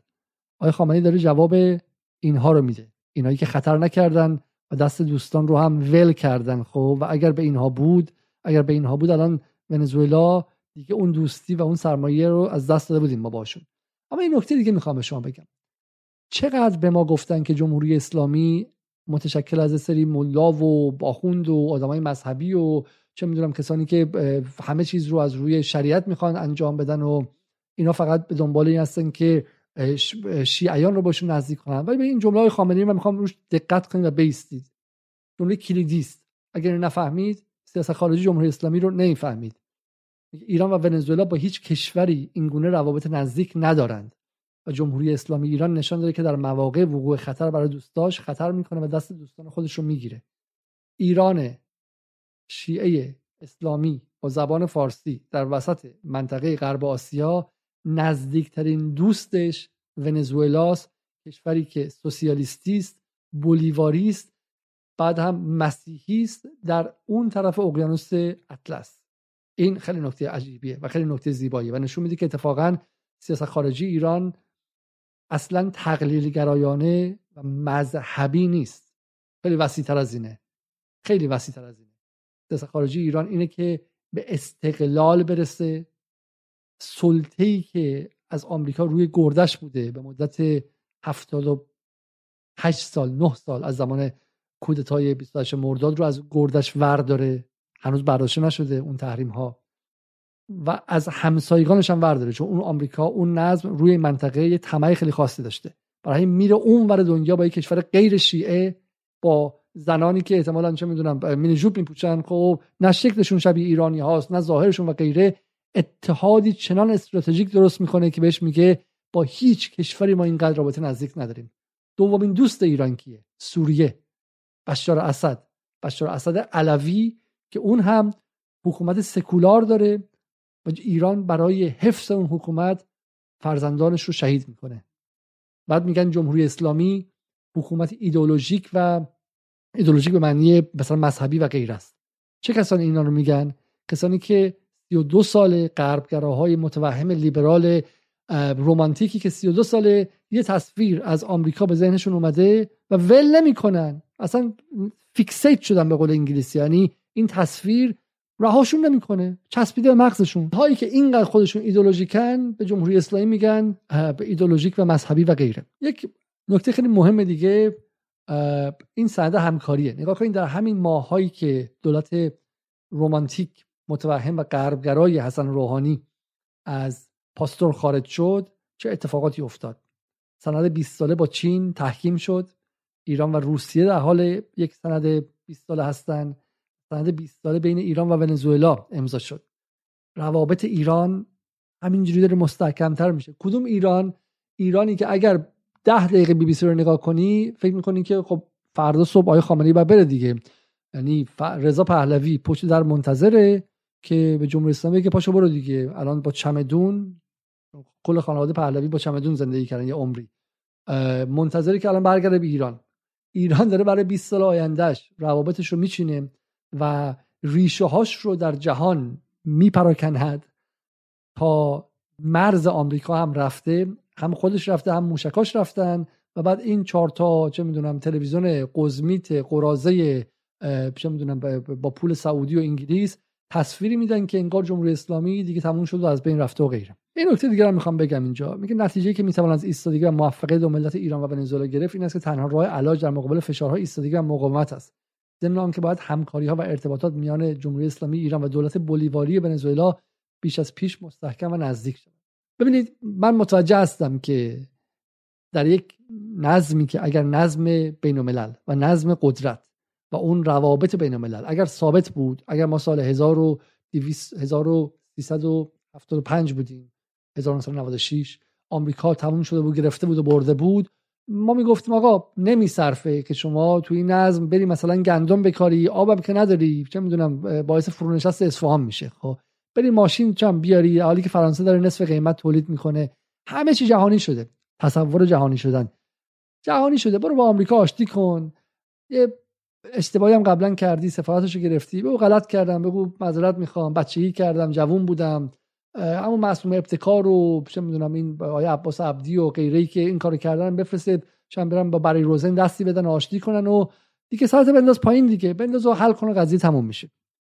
اون موقع این حرفا شاید معنی می‌داد. یعنی بحث جهانی شدن و غیره. خب ولی من چیز دیگه می‌خوام بگم. کشورهای خاصی مثل ونزوئلا مثل ایران مثل عراق اینا شانس این که بیان تو این نظم جدید مثلا جایی بگیرن و آمریکا بهشون میگه من می‌خوام با شما رابطه حتی به عنوان نیمه مستعمره باتون رابطه داشته باشم این نیستش. یکی از دروغایی که به ایرانی میگن این که چرا شما مالزی نشدین چرا شما ژاپن نشدین کره جنوبی نشدین. و شما هیچ وقت نمیگن که ژاپن مثلا قبل از جنگ جهانی دوم یه ابرقدرت بود آمریکا تو سرش زد نابودش کرد یه خورده بهش پس داد. الان ژاپنی که شما می‌بینید نصف اون ژاپنی که قرار بود بشه و غیره. خب حالا برای همین ایران و ونزوئلا اصلا این شانس رو نداشتن. قرار بود که نابود شن. سوال اینه که این رابطه که اینا با هم دیگه داشتن درست در لحظه خطر اینها رو از نابودی نجات داد. برای همین شما پارادایم ذهنیتون نباید این باشه که ونزوئلا الان تورمش 500 درصد یا 1000 درصد یا غیره. اینه که آقا ونزوئلا انتخابش بین این بود که ما کودتای انتخاباتی درمون بشه. بعدم مثل پینوشه بیاد کل کشور آمریکا ببره. خام فروشی تمام عیار بشه. و بعدم چه می‌دونم از واشنگتن تصمیم بگیرن 5 6 هزار نفر اعدام کنن. یا اینکه نه ما باقی بمونیم به عنوان حکومت مردمی دو سال سه سال چهار سال. این بقا رو داشته باشیم بعدش به قول معروف خدا بزرگه. بعدش دروازه ها باز میشه. مثل خود ایران. ایران سال 96 که ترامپ پاری کرد و بولتون گفتش که ما می‌خوایم بیایم و سال 97 98 تو ایران عید نوروز رو برگزار کنیم. ایران بحث بقا داشت و ایران بقا پیدا کرد. تونست بمونه تحریم ها رو هم بتونه چه می‌دونم خونسا کنه بخشش رو و این بقا داشته باشه. برای همین که تو چنین شرایطی بله در شرایط ایدئال ممکن شما بریم با همسایه ها رابطه داشته باشی یا با کشورهای بزرگ رابطه داشته باشی. ولی شرایط نظم امنیتی جهان هیچ وقت ایدئال نیستش. وقتی تو در خطر هستی حتی پیدا کردن یک روزن تنفس اون بر دنیا ممکنه تو رو در لحظه بحرانی از مرگ نجات بده. و این قصه زیبای ایران و ونزوئلا. ونزوئلا اگر ایران نبود مرده بود. فرق دوستی در سیاست اینه. برای همین باید دوستانتون رو خوب انتخاب کنید. Friends and foes دوستان و دشمنان. این خط رو برای همینه که برای بین دشمن و دوست خط حایل بکشی. یه موقع اشتباه نکنی. وقتی گرد و غبار میشه قاطی می‌کنی دوست و دشمنت کیه؟ بغات به خطر میفته مثل جنگ ها نفهمی خط کدومه با شمشیر از پشت می‌زنن. و ونزوئلا همین دوستی ساده با یک کشوری مثل ایران که توش هزار تا اشتباه هست. من جای مادارو بودم اگه اون خرد سیاسی نداشتم چهار تا از این ویدیوهایی که تو ایران نشون می‌دادن که زنها رو به خاطر حجاب کتک می‌زنن نشون می‌دادم که آقا تو خود ایران دعواست تو خود ایران فقیر دارن یه کشور بدبختیه چرا رفتی سراغشون؟ چرا ایران ول می‌کردم؟ ولی مادورو و چاوز به ایران چسبیدن فهمیدن که تو این جهان پر از ناآرامی و پر از بیامنیتی و بیثباتی این کشور قابل اعتماده. به این حساب کردن و این حساب باعث شد که روز خطر روز بحران در دیماه 97 که مادورو و ونزوئلا به نخ و اصل بود ایران نگذاره که این سقوط کنه. شما فکر می‌کنم من قلوف می‌کنم ولی دیماه 97 بعد از کودتای انتخاباتی گوایدو که یک کارمند CIA بود تمام کشورهای اتحادیه اروپا یک به یک گوایدو رو به رسمیت شناختن و سفارت های کشورشون در اختیار طرفداران گوایدو دادن. تو همین آمریکا هم همینطور. یه سری کودتاچی راه افتادن رفتن سفارت ها رو گرفتن اعلام حکومت رسمی کردن. بکنین توی ایران انتخابات برگزار شه. یک آدمی با دروغ ادعا کنه من برنده انتخاباتم. و به جای اینکه موضوع در داخل بمونه توی بلژیک و فرانسه و انگلیس تک تک سفارت ها رو باز کنن بگن شما نمایندتون بیاد اینجا. باور نکردنیه. و بعد ایران اونجا پشتش موند. و من نمی‌دونم شما تصاویر یادتون هست نه.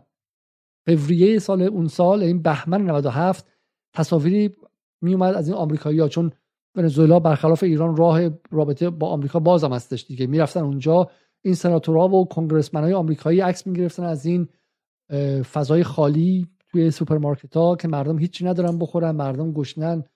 بخش عمده جنگ رسانه‌ای بود. حالا شاید بس من وقت بذارم اینجا و جنگ رسانه‌ای سال 2019 ونزوئلا رو یک برنامه روش بذارم چون خیلی شبیه کاری بود که با ایران می‌کردن.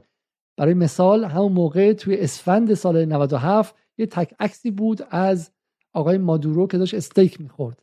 رفته بود یه جایی دیدار کنه از یک مرکز توریستی و مثلا غذاشون امتحان کنه. همون عکس رو نشون دادن به عنوان اینکه مردم ونزوئلا گرسنن مادورو داره استیک می‌خوره گوشت می‌خوره چه مثل خوک غذا می‌خوره و غیره. حرف من اینه در اون شرایط ایران چیکار کرد؟ ایران در ونزوئلا سوپرمارکت احداث کرد. همون موقع اپوزیسیون میخندید. می‌گفت اینا رو نگاه کن. اون ور دنیا سوپرمارکت احداث می‌کنن. ولی جالبه که سوپرمارکت ایران یعنی ایران صادرات یعنی بازار بر خودش پیدا کرد. یک بازار عظیم پیدا کرد. ایران شروع کرد بنزین صادر کردن. نفتکش اول که رفت آمریکا گفت می‌گیریم می‌زنیم پدرتون در میاریم. نفتکش دوم رفت نفتکش سوم. ایران راه باز کرد. و این نقطه خیلی مهمیه. ایران به واسطه ونزوئلا دو کشوری شدن که چون همدرد بودن و هم سرنوشت بودن و زیر ظلم مشترکی بودن تونستن هر دو هر دو از این منفعت اقتصادی ببرن. حرف اصلی اینجاست.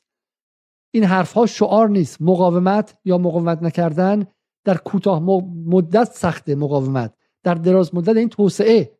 ما توسعه ای می‌خوایم برآمده از مقاومت. ما حرفمون اینه که اگر مقاومت نکنید در کوتاه مدت فرو میپاشید مثل لیبی میشید. لیبی که خلع سلاح رو رفت تن صدایی رو رفت تکه تکه تا اینکه رهبرش مثل سگ در خیابون کشته شد.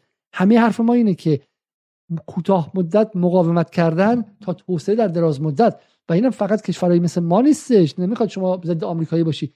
کشورهای زیل نظم آمریکا این کار کردن. ژاپن این کار کرد. آلمان بعد از جنگ جهانی دوم این کار کرد. ده سال مقاومت اقتصادی کردن. سخت شد برشون اوضاع برشون سخت بود. لوازم ملی خریدن و غیره. اقتصاد کنترل کردن تا اینکه تونستن بر اون مشکلات جنگ جهانی دوم فائق بیان و بعد توسعهشون شروع شه. برای بحث ما همینه. اینه که اینه که این دو کشور با جنس روابط اقتصادیشون تونستن که به توسعه برسن. الان ونزوئلا اگر نبود جنگ داخلی بود. دقت کنید اگر ایران به کمک ونزوئلا نرسیده بود الان ونزوئلا کشور آبادی که توش مردم چه می‌دونم ویسکی آمریکایی بخورن و سفر برن و وضعشون خوب شه اینا نبود. خیر.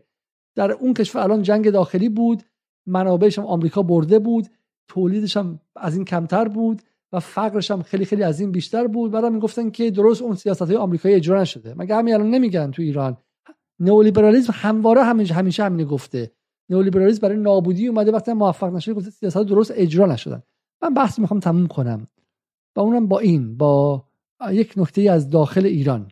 دو روز پیش دیاکو حسینی کارمند مرکز تحقیقات استراتژیک ریاست جمهوری زمان حسن روحانی کارمند مستقیم حسام الدین آشنا و از مشاوران آقای حسن روحانی یک توییتی زد که بسیار عالیه. این روزها به خاطر اینکه بحث قطعنامه شورای حکام اومده اینها همه به میدان ریختن دارن سعی می‌کنن که فضای جامعه رو خیلی تند کنن و به جامعه بگن که رفتیم شورای امنیت برنامه داشتیم با یوسف عزیزی و تحریم ها داره برمیگره و بدتر میشه و غیره و ما مثلا فقر رو بیچارگی میریم اخباری هم اومد که سعی کرده بودن که گروه های دلار رو از بازار خارج کنن قیمت دلار به 50 هزار تومن برسونن و اینا با همدیگه تو امشه قیمت دلار 50 هزار تومن قطنامه شورای حکام خبر پرواز بی 52 های آمریکایی بر فراز خلیج فارس و همینطور هم تهدید روس اسرائیل به اینکه سر هشپا رو این دفعه می‌خوایم بزنیم و ترور و غیره ایران مثلا بترسونن. لولو خورخوره می‌خوام بخورمت. خب و بترسونن.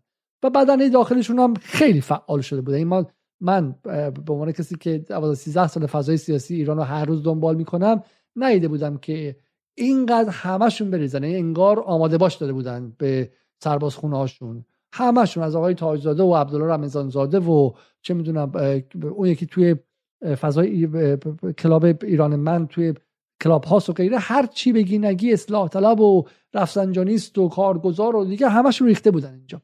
و دیاکو حسینی که مشاور حسن روحانی بود یه حرفی زد که من فکر می‌کنم که این رو میشه به در راستای همین ونزوئلا فهمید و تحلیل کرد. دیاکو حسینی میگه اگر تحریم دور زدنی بود به عنوان یکی از مهمترین ابزارهای سیاست خارجی ابدا نمی‌شد. و اگر مصالحه بیفایده بود دیپلماسی به چنان درجه از اهمیت نمی رسید که از آن به دانش و هنر تعبیر شود. چرخ را از نوع اختراع نکنید. این خیلی نکته جالبیه و این بحث پایانی ماست.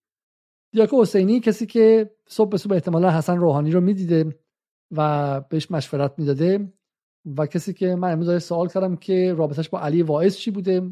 کارمند شورای بحران Crisis Group گروه بحران و بسیار نزدیک به وزارت خارجه آمریکا که بحث امکان استخدامش در وزارت خارجه آمریکای بلینکن مطرحه در حال حاضر.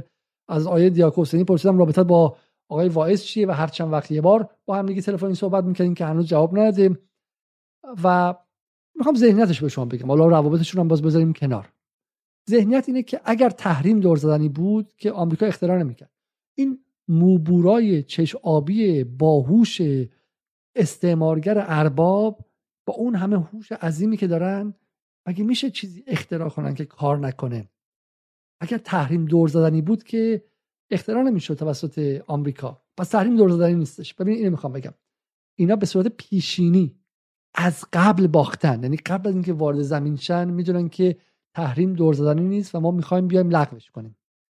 برای همین کسایی مثل اینها هرگز در زندگیشون مذاکره نکردن. مسئله ما با ظریفی نیست که مذاکره کننده به شکلی بدیه یا خوبیه. مثلا ما اینه که ظریف اصلا مذاکره کننده نبوده. کسی که قبل از ورود به جلسه میگه من اومدم که تحریم رو لغو کنم مذاکره نیستش که. اومده بده بره. اومده تقدیم کنه و تسلیم کنه بره. کسی مذاکره می‌کنه که دستش اینجوری بسته است. طرف مقابل نمی‌دونه تو دستش چیه.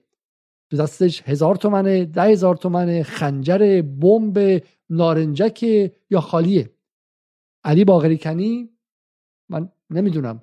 طرف مقابل اصلا نمی‌دونه این کیه. انگلیسی هم حرف نمی‌زنه. باید با مترجم مغزش رو بخونه. نمی‌دونه. این اومده آشتی کنه اومده وقت تلف کنه اومده روزه بخونه قرآن بخونه همون چیزی که به جلیلی نسبت میدن. این میشه مذاکره اتفاقا چون طرف آمریکایی نمی‌دونه اینا چی می‌خوان. ولی جواد ظریف با این ذهنیت دیاکو حسینی که میگه تحریم دور زدنی نیست وقتی اومده آمریکایی می‌دونن چی می‌خواد. میگه این بنده خداها که اصلا تو ذهنشون نمی گنجه بشه تحریم دور زد. اومدن که آشتی کنن و اینها. پس سوال که چی می‌تونیم ازشون بگیریم؟ فقط هم هسته رو نگیر موشک هم بگیر. خب بهشون بگو تو منطقه هم پاشون از گلیمشون خیلی دراز کردن. پاشون دیگه عراق هم نمی‌ذارن ها. عراق یه ماه یه بار میان یه اربعینی میرن و سال یه بار. یه اربعینی میرن و برمیگن کشور خودشون. ما تعیین می‌کنیم خب. چون تو می‌دونی از قبل چی می‌خواد. و من به دیاکو حسینی می‌خوام بگم که اگر ونزوئلا ونزوئلایی ها و مادورو تصور تو رو داشت الان مادورو تو زندان بود احتمالا یا اعدام کرده بودن یا تو خیابون کشته بودنش و ونزوئلا هم جنگ داخلی بود.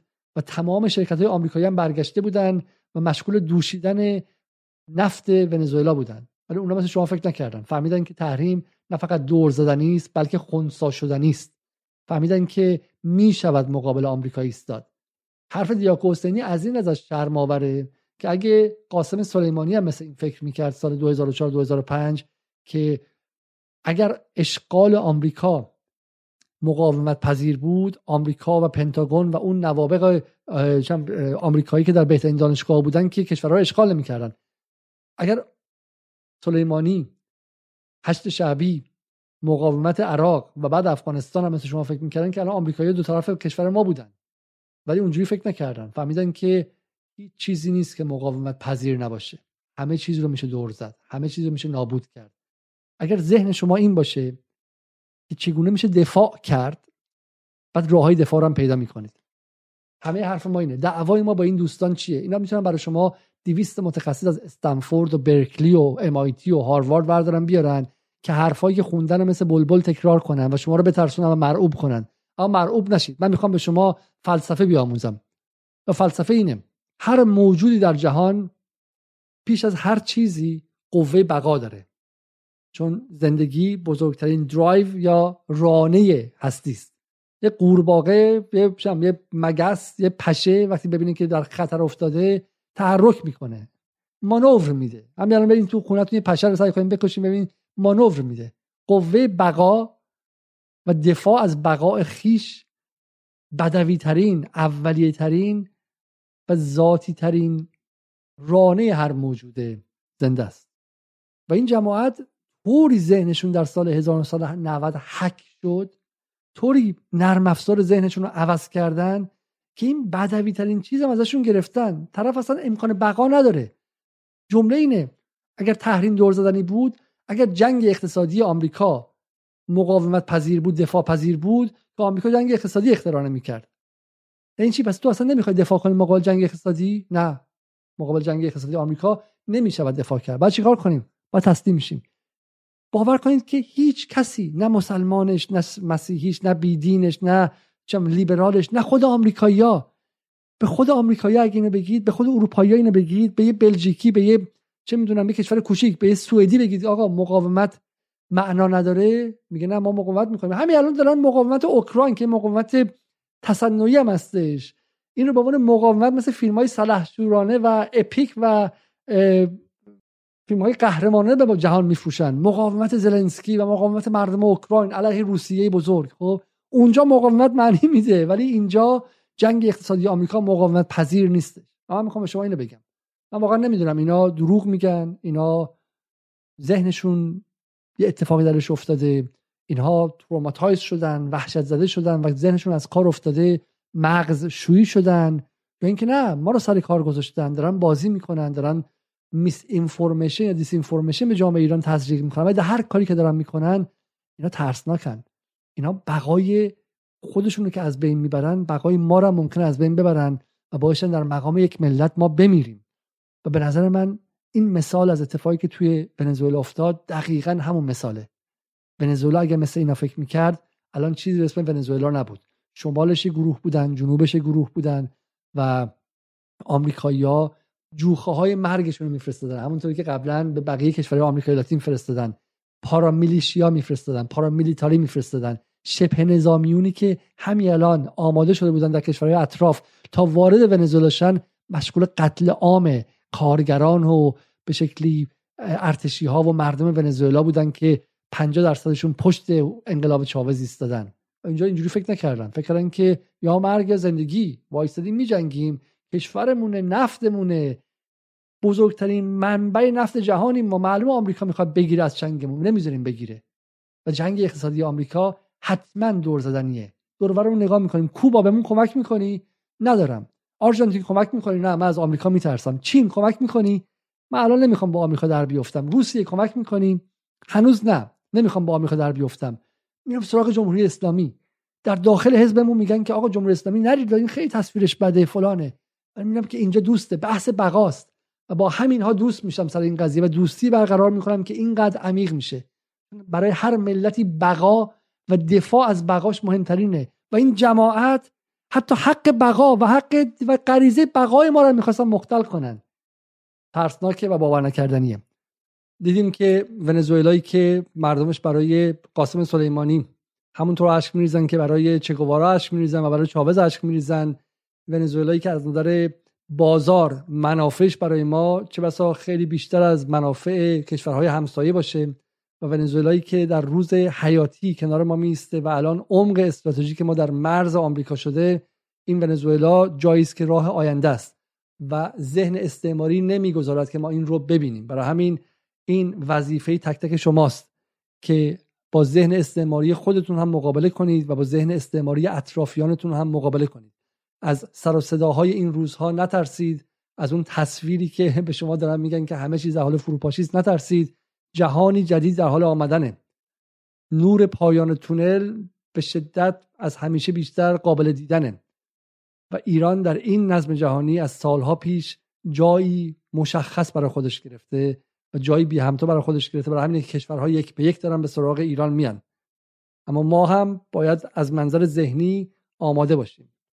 امیدوارم که این برنامه رو نه فقط افراد سیاسی بلکه افراد تجاری و اقتصادی هم ببینن. امیدوارم که حتی اتاق بازرگانی که باشون اختلاف داریم هم بفهمن که آینده در ونزوئلا در روسیه در چین در آسیای میانه در افغانستان در عراق در سوریه و در لبنانه.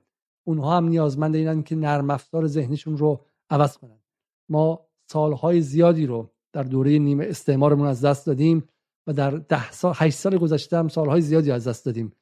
با انتظار بیپایان برای ارباب که به ما توفی کنن الان که اون زمان تلخ تغییر کرده وقتشه که دو برابر فعال چیم و دو برابر به سمت توسعه بریم. تا برنامه دیگر شب روز شما خوش.